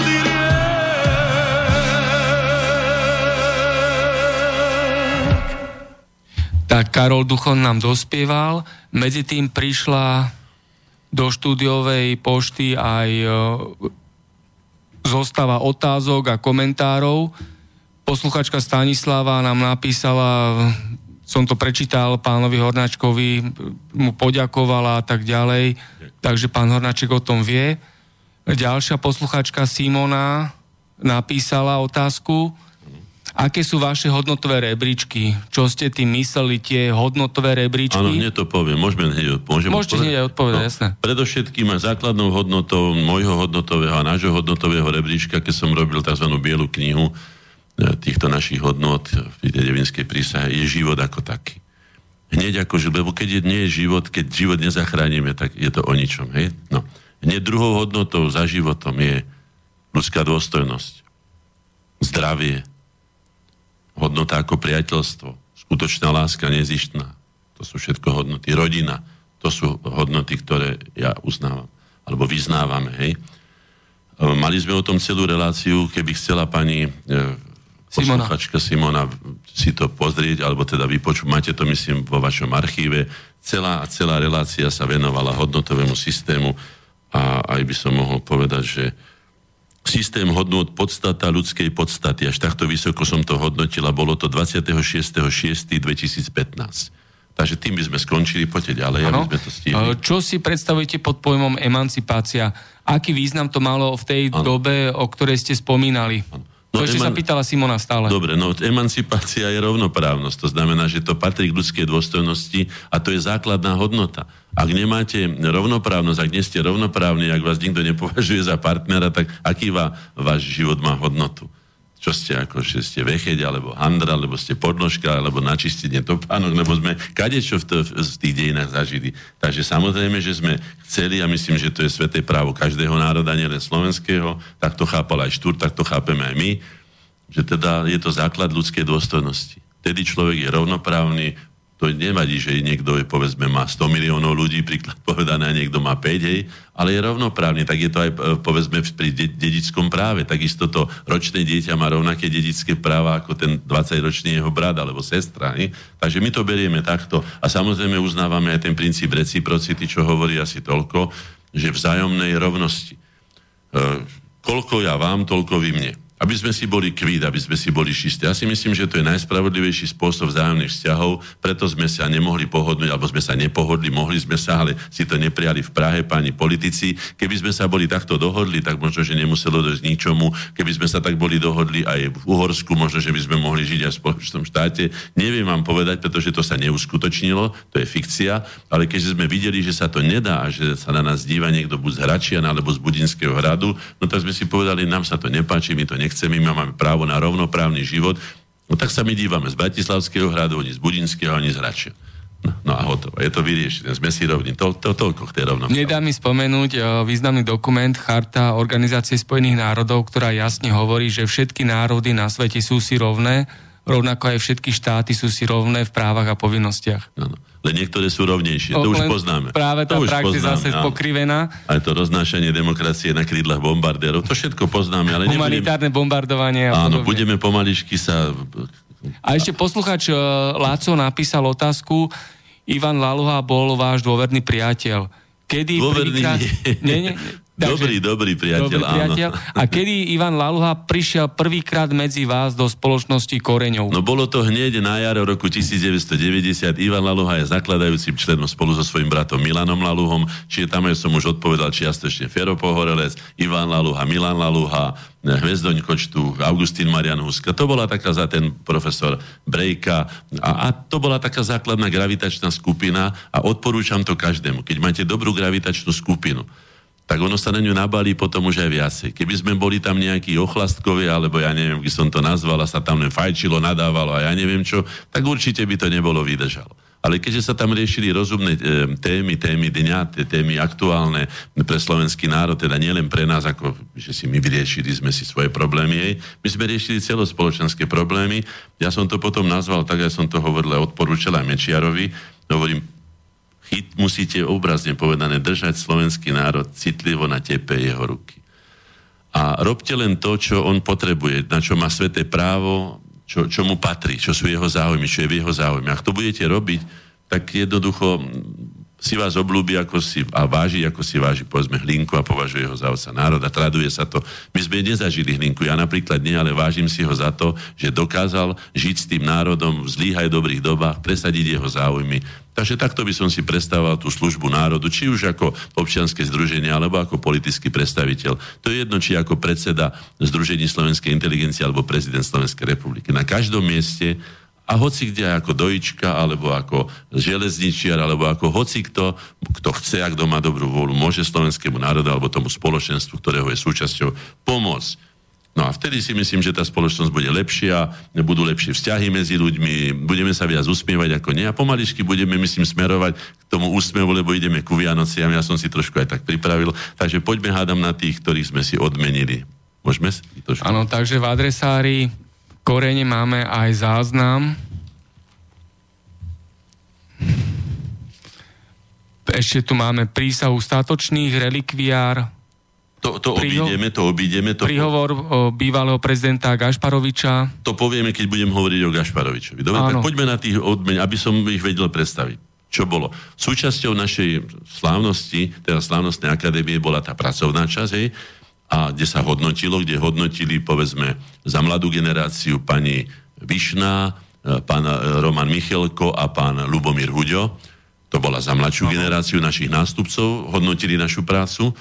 A za staršiu generáciu, respektíve generáciu nás, účastníkov, pán profesor e, politolog Rastislav Tóth, ktorý s nami od začiatku bol, takže túto problematiku pozná. Takže to bola tá pracovná časť. No a potom prišla slávnostná časť, kde som sa poďakoval, ako som hovoril, a zároveň boli udelené čestné pocty za zásluhy o slovenský národ a jeho štát, ktoré sú udelované pri významných e, výročiach. Prvý raz sme ich udelovali pri tom 20. výročí o, koreňov, čo sme čítali toho Lacka ťažkého, čo teda povedal. Potom pri výročí obnovenia slovenskej štátnej samostatnosti, to bolo o, o tri roky neskôr.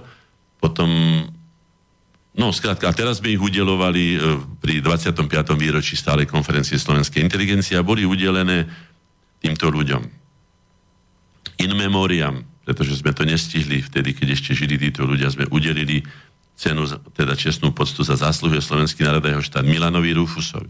Toho predstavať nemusím. Máme to jeho básničku, ktorú potom prečíta Ďurko, Ďurko Sarvaš, keď budem o ňom hovoriť, a on bol ocenený. Ďalší in memoriam Ujo Belopola, významný slovenský archeológ, ktorý objavil veľkú časť slovanských dejín na východnom Slovensku, okolo Michaloviec a tak ďalej. Vynikajúci človek. Potomok talianských pristahovalcov z minule, predminulého storočia, ale veľký Slovak. Úprimný, čestný, dobrý chlap.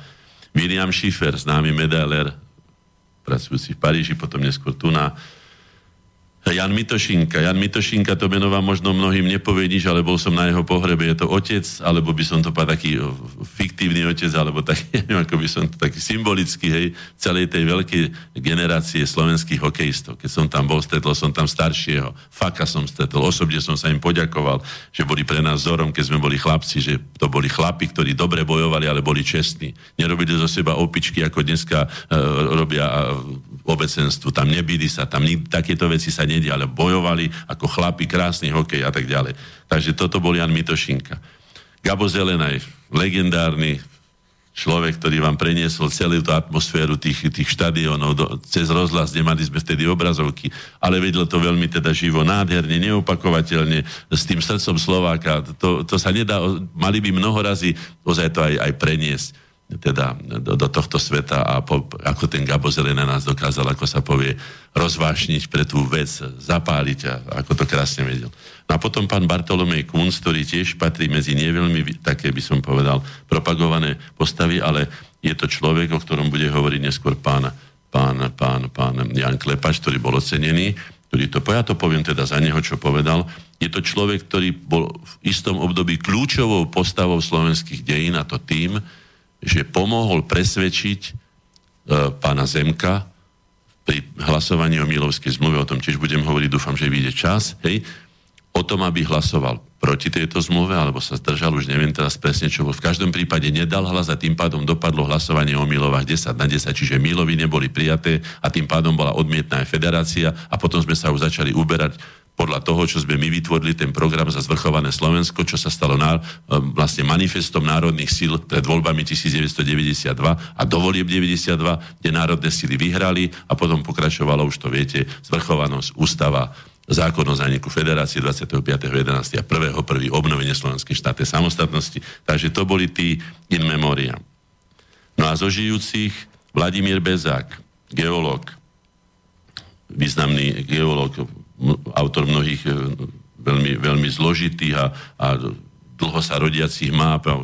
Viem, že veľmi trpí na kolena, preto aj nemohol prísť, jeho syn to prevzal, pretože skutočne v tých podmienkach e, stále vonku, chlade a tak ďalej, že geologický a Slovenskú geologickú službu spoluzakladateľ a myslím, je, je čelný predstaviteľ. No, ale keď som začal udelovať tie ceny, nemusíte to čítať, ja to poviem, povedal som, že, a už som to už dneska povedal, že každý jeden človek, ktorý sa zaslúžil o to, aby sme sa emancipovali, aby sme sa stali rovnoprávnym národom, zle hovorím? Tak, hej. Každý jeden človek sa zaslúžil, čiže nie len tí, ktorí boli významnými, ako povedzme Gašparovič, alebo ja neviem, ďalšie tie predstavitelia, ale aj obyčajní ľudia. Preto aj pani Sidonia Boboková, ktorá od začiatku aktívne podporovala Slovakiu Plus, ktorá bola na našich všetkých konferenciách, robila prezentáciu, ktorá chodila na všetky naše zhromaždenia, čiže patrila k tým, ktorým by sme mohli povedať tomu národu, ktorý sa zúčastňoval a ktorý nám vlastne dával legitimitu, pretože keby títo ľudia neboli chodili, neboli nám pomáhali, neboli by sme mohli takým spôsobom to dosiahnuť a tak rýchlo. Ďalší, ktorý dostal inžinier Jozef Božík, primátor Partizanského, jeden z našich členov tiež, ktorý chodil na naše konferencie do častej papiedničke, e, člen tzv. stálej konferencie Mladej slovenskej inteligencie a verím, že teda aj pokračovateľ tejto našej činnosti, tak aj Joško Božík dostal. No, Potom Jan Dudaš, predseda SKS Slovakia plus Košiciach, autor kníh Absurdity vysokých škôl a inteligencie na Slovensku, alebo Lexikon náboženských a sekulárnym pojmom. To sú také knihy, ktoré určite ste aj počuli. Pán Dudaš. Potom docent Judr Ivan Gašparovič, je pre na, v našom prípade teda ex-prezident, ale pre nás docent Judr Ivan Gašparovič, odborník na právo a tak ďalej a tak ďalej. A myslím, že keby ste tam mali jeho vyjadrenie, tak bolo by dobre teraz, keby ste pustili niečo z toho, ak budete taký dobrý. Príhovor pána Gašparoviča. Áno. Nech sa páči. Vážený pán predseda, milí priatelia, priateľky, tak som chcem vyjadriť vďaku, že som dostal pozvánku medzi vás dneska sa zúčastniť tohto pekného stretnutia, kde som počul veľa vecí, pre ktorých som aj osobne bol, ale ktoré ozaj tvorili nové dejiny Slovenska slovenského národa. Nechcem veľa rozprávať, pretože Milo tu povedal toho dosť, ale chcem na jednu vec zareagovať konkrétne, keď nám tu predstavoval túto, neviem ako to nazvať. Je to náš relikvia. Tak relikviu, túto relikviu, kde sa dožadujeme toho, aby Slovenská národná rada bola Slovenskou národnou radou a nie Národnou radou Slovenskej republiky.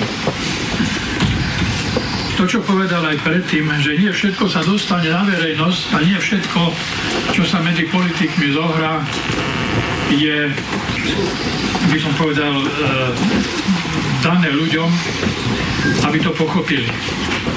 Takisto tento názov bol doslova obchodom medzi SDL a hnutím za demokratické Slovensko.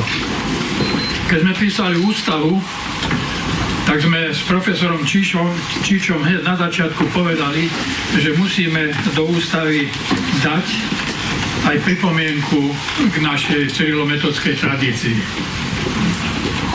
SDLK s tým nesúhlasila, že to do ústavy nepatrí a pri tých debatách všetkých odrazu vstal, nepoviem meno, lebo asi všetci poznáte. Hrinka.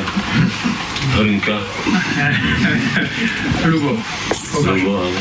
A povedal áno, ale my potom chceme zmenu názvu zo Slovenskej národnej e, rady na Národnú radu Slovenskej republiky, lebo tento názov je širší a týka sa všetkých obyvateľov Slovenska. Do určitej miery to má aj svoju logiku.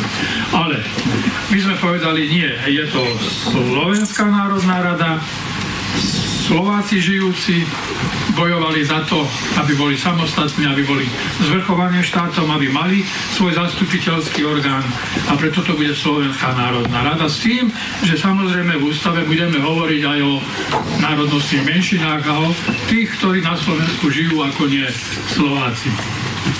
Trvalo to dosť dlho, nakoniec povedali, že za ústavu nezahlasujú, ak sa to nezmení. Takže e, tak na okraj toho, čo predseda spomínal, že nie všetko je vždy známe, sme potom odsúhlasili, že náš zbor poslancov bude zasadať pod názvom Národná rada Slovenskej republiky. Je ešte veľa takých vecí, o ktorých by sa dalo hovoriť aj k zákonom. Aj teraz niektoré veci, ktoré sa do zákonov dávajú, si myslím niekedy nepatria alebo sú diskutabilné, ale žiaľ, nie je na to čas a ani si myslím, že zase všetko netreba vedieť. My chceme všetko vedieť. Takže ešte raz, ale na záver by som ešte povedal, aj keď tu na už odzneli slova, akože juniorov, bol by som veľmi rád, keby predseda priebehu zasadnutia takéhoto spolku čítal čo najmenej mien, ktorí od nás odišli na väčnosť, ale aby mal zoznam mnohých mladých ľudí, ktorí sa k nám prihlásili. Takže s touto nádejou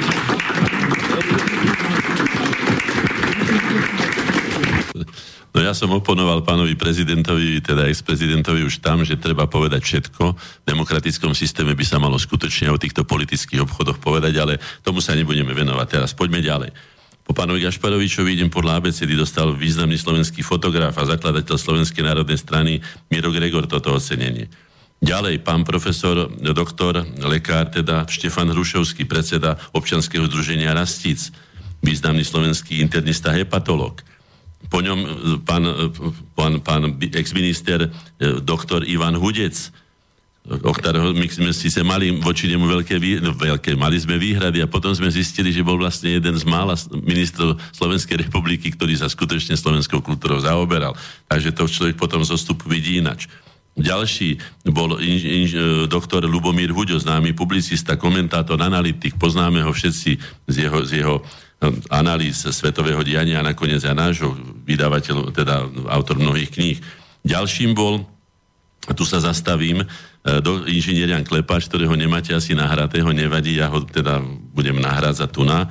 Je to ex-predseda, e, podpredseda Slovenskej národnej rady a predseda e, KSU, teda Kresťansko-sociálnej únie, ktorá sa odštiepila ako SKDH od, od, od KDH to bolo to tzv. klepáčové krídlo. A teraz by som sa vrátil tým milovám, ktoré sú veľmi dôležité, lebo tam je zainteresovaný aj ten doktor Kunz, o ktorom som hovoril, ktorý dostali memoriám, aj inžinier Jan Klepáč, pretože jeho, jeho krídlo KDH spôsobilo, alebo teda, ja neviem, sa zaslúžilo, áno, zaslúžilo sa o to, aby tie milovy neprešli. A teraz vám prečítam všetko, čo mám. Slovenská národná rada, uznesenie 253 Slovenskej národnej rady z 25. februára berie na vedomie informáciu predsedu SNR o rokovaniach Milovách a tak ďalej. Odporúča poslaneckým klubom Slovenskej národnej aby do 2. marca odovzdali predsedníctvu SNR svoje stanoviská a tak ďalej. Nebudem to celé čítať. Odporúča predsedníctvo SNR Slovenskej národnej rady, aby čo najskôr sa stretlo s predsedníctvom Českej národnej rady a v súlade s doteraz prijatými uzneseniami Slovenskej národnej rady a na zohľadenie stanovisk poslaneckých klubov spoločne posúdili možnosť uzavretia zmluvy. No a teraz poviem, že o čo tam vlastne išlo, aby sme vedeli. Tak, táto zmluva e, nebola nakoniec zmluvou, ako sa pôvodne plánovalo medzi Českou republikou a Slovenskou republikou, čo by vlastne muselo uznať dva subjekty, ale pomaličky sa to topilo a nakoniec to bola len zmluva medzi e, Slovenskou národnou radou a Českou národnou radou. Je, tak pomaly, a už vedeli e, politici, ktorí tam boli, aj pán Klepáč a ďalší, že skrátka to nikam nevedie, takže sa k tomu správali náležite a nakoniec ju aj odmietli. Hej? Tu je napísané, že, že zmluvu uzavrú republiky reprezentované svojimi národnými radami. Eh, boli vytvorené expertné komisie Českej a Slovenskej národnej rady a vlád Českej a Slovenskej republiky, aj vlády Československej, Českej a Slovenskej federatívnej republiky pred rokovaním v Milova, ktoré bolo 3. 3. 8. 3. až 8. februára 1992. Môžem povedať, že my sme sa zainteresovali do tohto, vedeli sme, čo sa chystá. Bol tam ponúkaný tzv. ten dvojdomek, ktorý bol veľmi ľúbivý, že teda budeme mať každý svoje dvere, síce spoločnú, akože že jednu stenu, ale každý svoju záhradku, každý svoj vchod a tak ďalej. No, ale to boli len tie, my sme už veľmi dobre poznali tieto české, eh, by som povedal, motuzy medové, ktoré nám dávali, eh, byť, povedzme, košický vládny program a potom nakoniec tri pražské dohody a potom zatváranie slovenských buržází nacionalistov a ich nakoniec zvešanie ako toho Klementisa a tak ďalej. My sme teda vytvorili telemost Mílový korene, a spravodajcu, alebo ako by som to nazval, nám robil Jozef Pokorný, ktorý bol takisto ocenený teraz za zásluhy slovenský národ a jeho štát. To bol zo strany zelených. A on nám podávala, u mňa v ateliéri sedeli doktor Deák, profesor Lazar, doktor Benža, e, profesor Podolák, Julius Hanžarík a ďalší experti, e, profesor e, Adam Laščiak, ekonómovia. A sme sa dozvedeli, čo teda nám ako núkajú a my sme sa k tomu vyjadrovali a potom sme, áno, nie, toto, áno, toto nie a tak ďalej. Takže sme vytv- týmto spôsobom sme siahali. Potom, keď sme sa dozvedeli, že ako to vlastne bude v tom hlasovaní a vyzeralo to tak, že nakoniec Milovi prejdú v predsedníctve Slovenskej národnej rady, poviem potom, ako čo sa odohralo, tak sme utekali za pánom doktorom Kuncom, ktorý bol vedúci sekretariatu pána Klepáča, aby prehovoril Zemka, ktorý nechcel ísť, takisto Kmeťo nechcel ísť, alebo Kmeť sa myslím volá ten, ten poslanec, nechcel ísť, to zase zariadil pán Klepáč a pán Javorský, ďalší, ďalší poslanec e, za KDH, ktorý došiel z Prahy veľmi pobúrený, pôvodne chcel hlasovať za Milovi a tak ho tam dourážali a tak sa s tým k nemu správali teda doslova ako k nejakému sluhovi, lebo ja nemu takému poníženému, že povedal, že on už nechce spoločný štát a hlasoval proti Milovom. A tak sa podarilo, ja vám to prečítam, ako to bolo vlastne povedané. Hej? Čiže Jozef Pokorný nám povedal, čo sa Milova deje, my sme to konzultovali, odpovedali mu a tak ďalej. Čiže boli sme v tom takto zainteresovaní. Už len tu je napísané, že my, ľud Českej republiky a my, ľud Slovenskej republiky, zástupcami Českej národnej rady. Tak bude to Český národ a Česká národná rada, alebo potom je to Český ľud a Česká ľudová rada, asi by to mala byť, Slovenská ľudová rada. Skrátka je tu zmetok aj v tom, tom, tom právnom názvosloví, je to jednoznačne, je to špekulácia, skrátka, čo vysítili tí naši predstaviteľe, nakoniec to odmietli, hej. Sme sa dohodli, citujem, na týchto zásadách štátoprávneho usporiadania spoločného štátu. Čiže hovorili jednoznačne o spoločnom štáte my sme veľmi dobre vedeli, nech už bude mať akúkoľvek formu, že budeme tam hrať tie druhé alebo možno, že aj tretie husle, takže takto to bolo. A teraz poviem, ako to bolo s tým hlasovaním, lebo tu mám tie zoznamy. Hlasovanie sa odohralo 12.2.1992. Za túto zmluvu, to znamená, že tí federalisti, ktorí chceli spoločný štát, boli tí, títo ľudia, týchto 10 ľudí. František Mikloško, Miroslav Kusí, Peter Tatár a Vladimír Sládek. Za ODU EPN, štyria Ivan Čarnogurský a Kveta Kondášova za KDH, Láslo Nať za Maďarskú občianskú stranu, Ivan Brndiera za Demokratickú stranu, Maňo Huma za Zelených a Režie Sabo, pokiaľ to dobre čítam, Režie Sabo, hej, K- MKDH Edi Teleš, hej, Maďarský kresťansko-demokratický.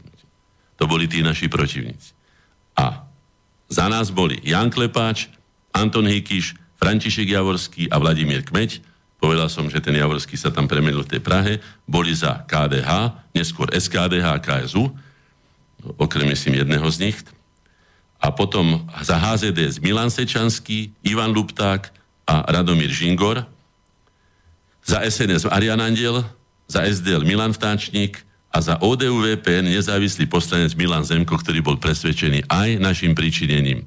A zároveň musím aj pripomenúť, keďže hovoríme o Slovakii plus, že tu na v tejto knihe, o ktorej som hovoril, že toto je naše, náš katechizmus, hej, tak tu je pri záverečnom rokovaní o záverečnom uznesení z 92. roku sedí okrem iného aj Milan Zemko, Juraj Šeng, neskôr si minister zahraničných vecí, a tak ďalej, ale to je dôležité, že tam je Milan Zemko, to znamená, že bol na tú konferenciu pozvaný. To znamená, že aj tam si môžeme pripísať, že tých ľudí sme spájali, aj keď boli z rôznych stran a mnohí, na mnohých sa nachytali, tak povediať, tieto tézy, tieto argumentácie, ktoré sme my používali a nakoniec sa myslím, že aj v Zemkovi prebudilo svedomie Slováka a povedal si, že nie, za toto nemôžem teda zahlasovať. Takže toto je aj tento by som povedal, tento aktívny prístup k verejnému životu, teda aj k politike, hoci sme nemali politiku v prvom pláne, ale nakoniec sme zistili, že politika nie je ako kedysi bývalo, hej, tých neprávnych rôznych režimov feudálnych výsadov určitej skupiny a ostatní mohli len zrážať opätky a držať krok. Že politika je dennodennou súčasťou života demokratickej spoločnosti, pretože politika je aj čisté mesto, politika je komunikácia medzi ľuďmi, kultúrna politika, politika, aby sme sa nebali toho, e, že to je len pánske huncústvo, že len čo si páni povedia my budeme podľa toho skákať. Čiže my sme nabehli na ten skutočne demokratický spôsob politiky, kde sme vstúpili do toho ako rovnoprávni, svojprávni občania, ktorí keď sa im niečo páči áno a keď nie, tak sme povedali jasne nie.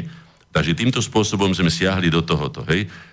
K rozhodnutiu odčleniť sa KDH len toľko, že sa to odialo tie impulzy takisto u nás na koreňoch, keď som si pozval Oberhausera, Tkáča a pána Kunca, aj s ďalšími členmi našej na, organizácie Korene a sme im tam, ako sa hovorí, sprchovali hlavu. A nad tým sa zamyslel pán doktor Kunz a pamätám si na jeho slova, ktoré som si vtedy napísal, povedal tieto slova. Díval sa na svojich ľudí, teda na tých KDH, ktorí sa mali odčleniť. Milo má pravdu.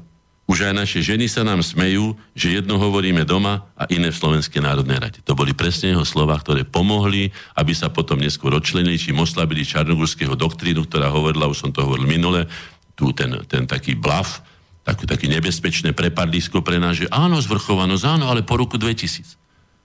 Dneska máme Katalánsko a vieme veľmi dobre, ako by sme boli vyzerali po roku 2000. Tak len toľko, hej. Čiže ten, ten Zemko ako člen stálej konferencie Slovakia Plus, a hovorím, zároveň vpn sa v ňom pravdepodobne prebudilo svedomie aj pod vplyvom pána, pána Kunca. Takže toto sú veci, ktoré bolo treba povedať a som rád, že som teda mal tú možnosť. No, samozrejme mám tu uznesenia Slovenskej národnej rady a Českej národnej rady, všetko som si povyťahoval, každý ich má k dispozícii. Česi nakoniec pochopili, že, že to nemá zmysel, že táto obezlička alebo táto, tento medový motus na Slovákov neplatí a 5. marca, to znamená po tomto hlasovaní, ktoré bolo vlastne E, zamietnutím tej federácie, predsedníctvo ČNR prehlásilo ďalšie rokovania so Slovenskou národnou radou o štátoprávnom usporiadaní Českej a Slovenskej federatívnej republiky za bezpredmetné, lebo už úvozovky nebylo o čem rokovať. Konec úvodza. To bol aj výsledok našej práce, ja sa k tomu hrdo hlásim. A najmä k tomu, ale nie, že sme rozbili štát, ako niekto hovorí. Nie. Naše vzťahy s Čechmi a s českým národom, aj s českými politikmi sa stali rovnoprávnymi. To znamená, že na, sú na lepšej úrovni, ďaleko na najlepšej úrovni, aké kedy v slovenskej a českej histórii boli. Aj to je zásluha toho, že sme sa stali rovnoprávni, to je tá emancipácia, čo sa pýtala tá, tá Silvia, alebo ja už niekto sa pýtal. Ne? Takže Slovenská republika si začala rozumieť Českou republikou.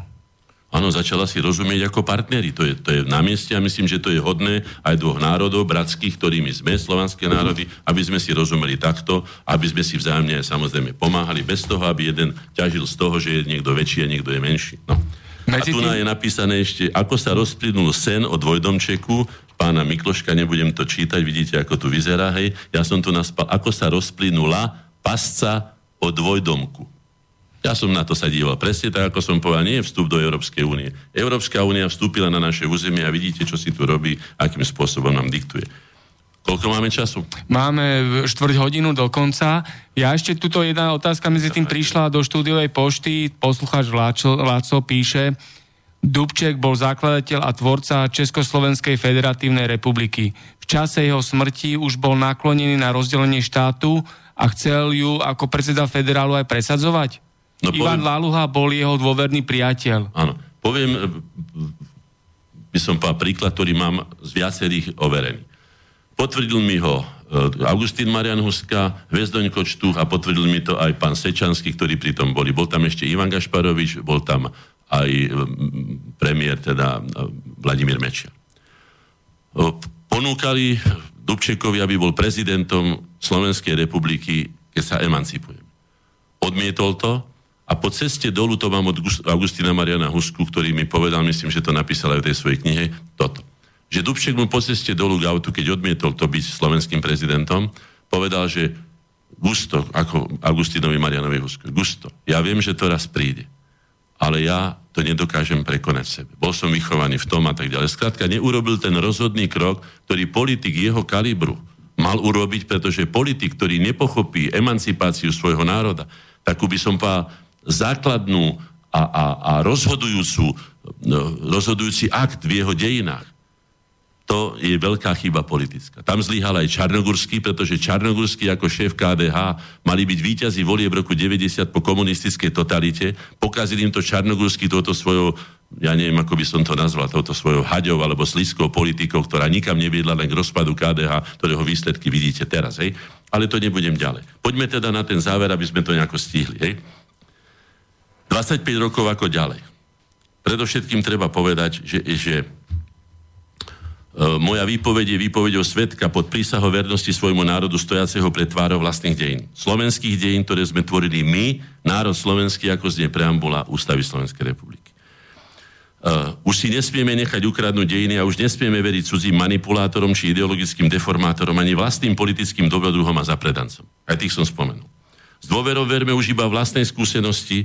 Boli sme to predsa my, my ako národ, kto vybojoval tento historický osudový, osudový zápas. Je teda našim výsostným právom, aké, v našich dejinách podáme, aké o našich dejinách podáme svedectvo. Veď je to naša slovenská cesta. Už si to nedajme zobrať. Bola to naša slovenská jar a bola to naša slovenská cesta. A teraz ako ďalej?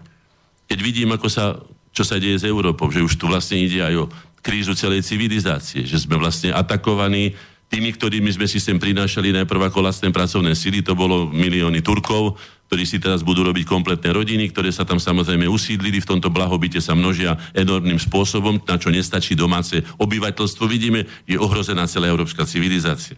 My sa musíme takisto chrániť, keby sme neuchránili hodnoty, ktoré sme vybudovali za, za celé naše dejiny, hej, ktorých sme dedičom, tak by sme vlastne stratili svoju vlastnú identitu. Ak toto by malo byť cieľom vstupu do Európskej únie, tak potom ďakujem pekne za takú pascu. Preto hovorím, predovšetkým by sme už nemali ísť ďalej po súčasnej ceste.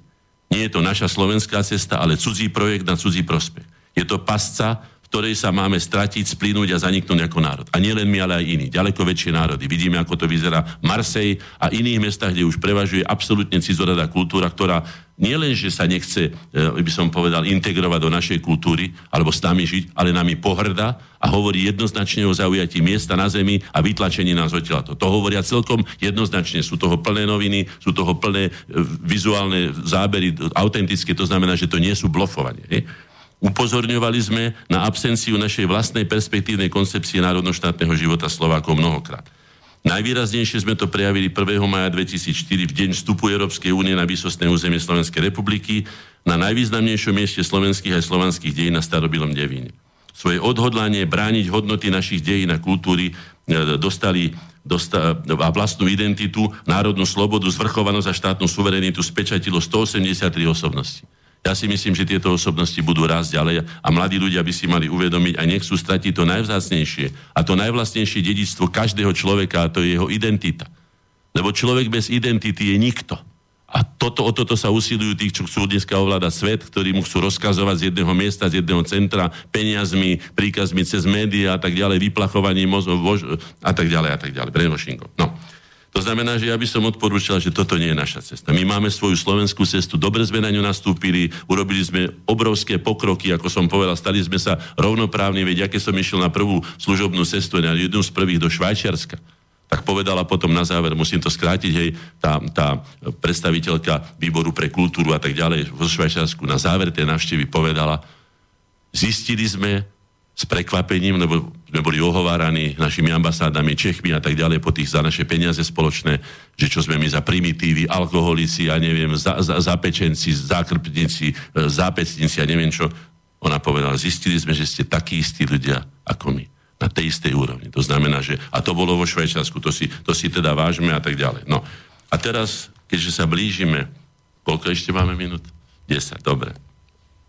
Aha, ja som sa teraz dobre odpojil, som neprečítal tých ostatných, tých ostatných, ktorí dostali, dostali tie, no ešte aspoň stručnosti poviem, po Klepáčovi, hej, e, po pánovi Klepáčovi, doktor Martin Lacko, známy mladý historik, hej, ďalej, inžinier, Stanislav, inžinier architekt Stanislav Májek, člen e, vo spolnosti ktorý exhumoval e, pozostatky doktora Tisa. Bolo to treba urobiť skutočne aj pre naše čisté svedomie. Či už máme Tisa radi, alebo nemáme. Bol to prezident Slovenskej republiky, Slovákom sa snažil neubližovať, pomáhal im, koľko vládal, vo veľmi ťažkých chvíľach a bolo dôstojné skutočne vedieť, či tam je pochovaný, alebo tam nie je pochovaný, aby sme nechodili tam na prázdny kameň. Hej?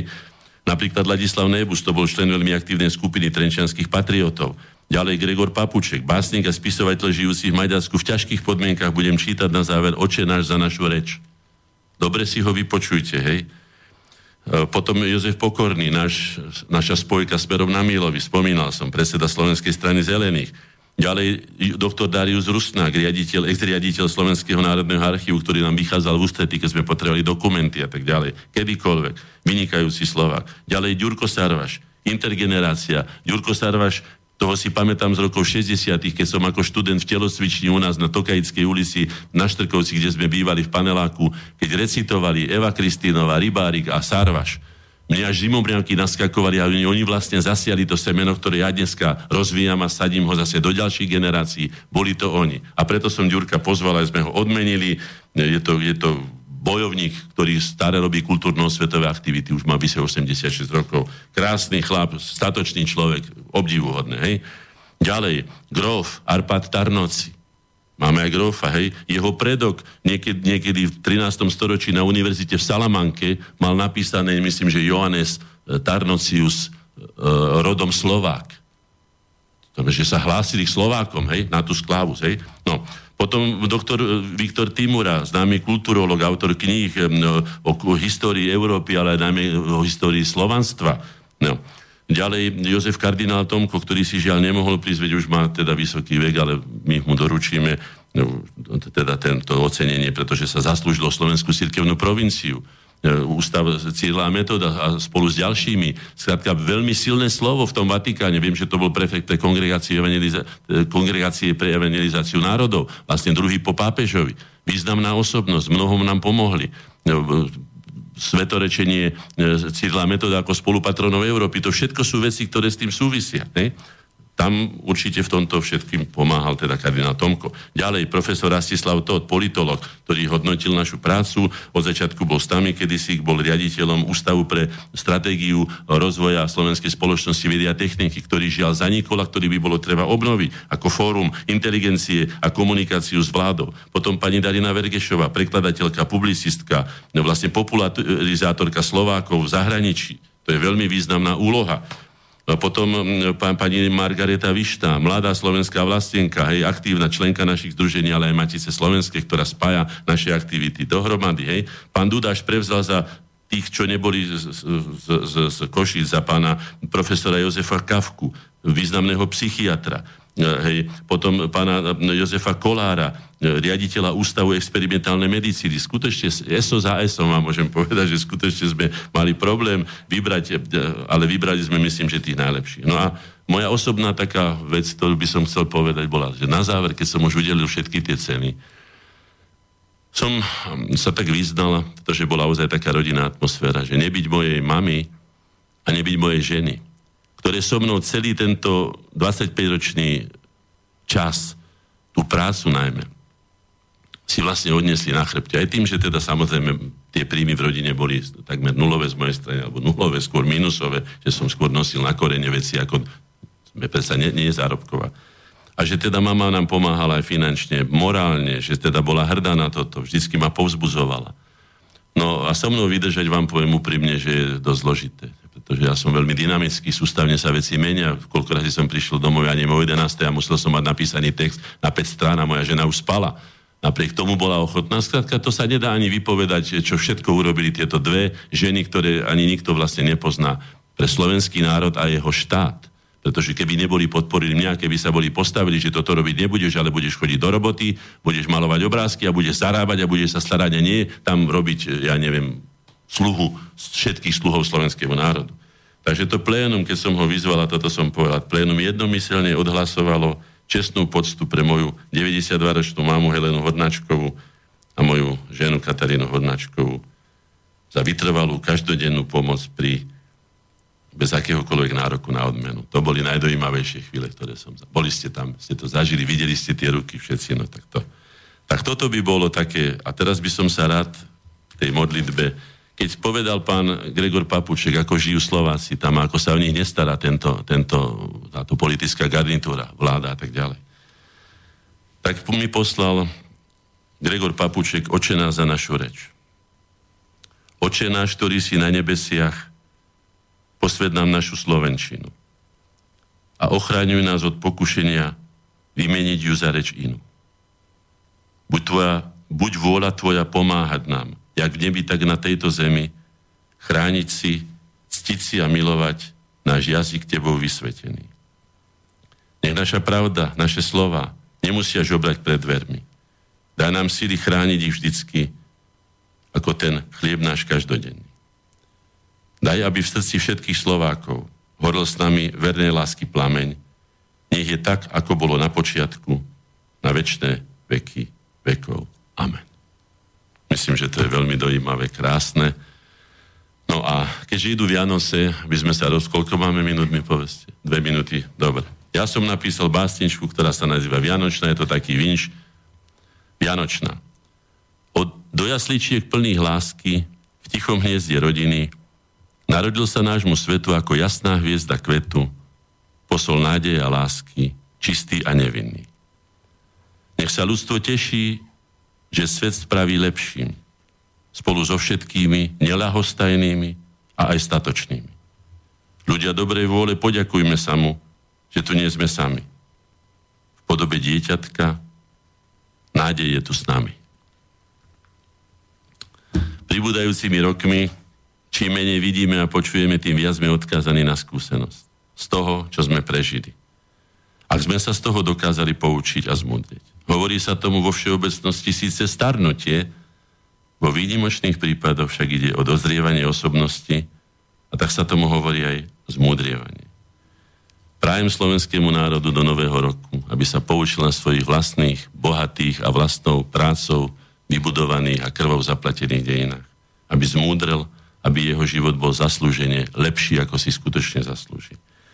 príjemné a vzájomnou láskou požehnané Vianočné sviatky v kruhu rodiny, šťastný a úspešný celý nový rok 2018 všetkým rodoverným Slovákom a všetkým mierumilovným ľuďom dobrej vole úprimne praje William Hornáček. Ďakujem vám. Ďakujem aj ja. Prajem pekný piatkový večer a ešte krajší víkend zo štúdia Bratislava. Všetko dobré, od mikrofónu sa lúči Martin Bavolár. Ďakujem. Táto relácia vznikla za podpory dobrovoľných príspevkov našich poslucháčov. I ty sa k ním môžeš pridať. Viac informácií nájdeš na www.slobodnyvysielac.sk Ďakujeme.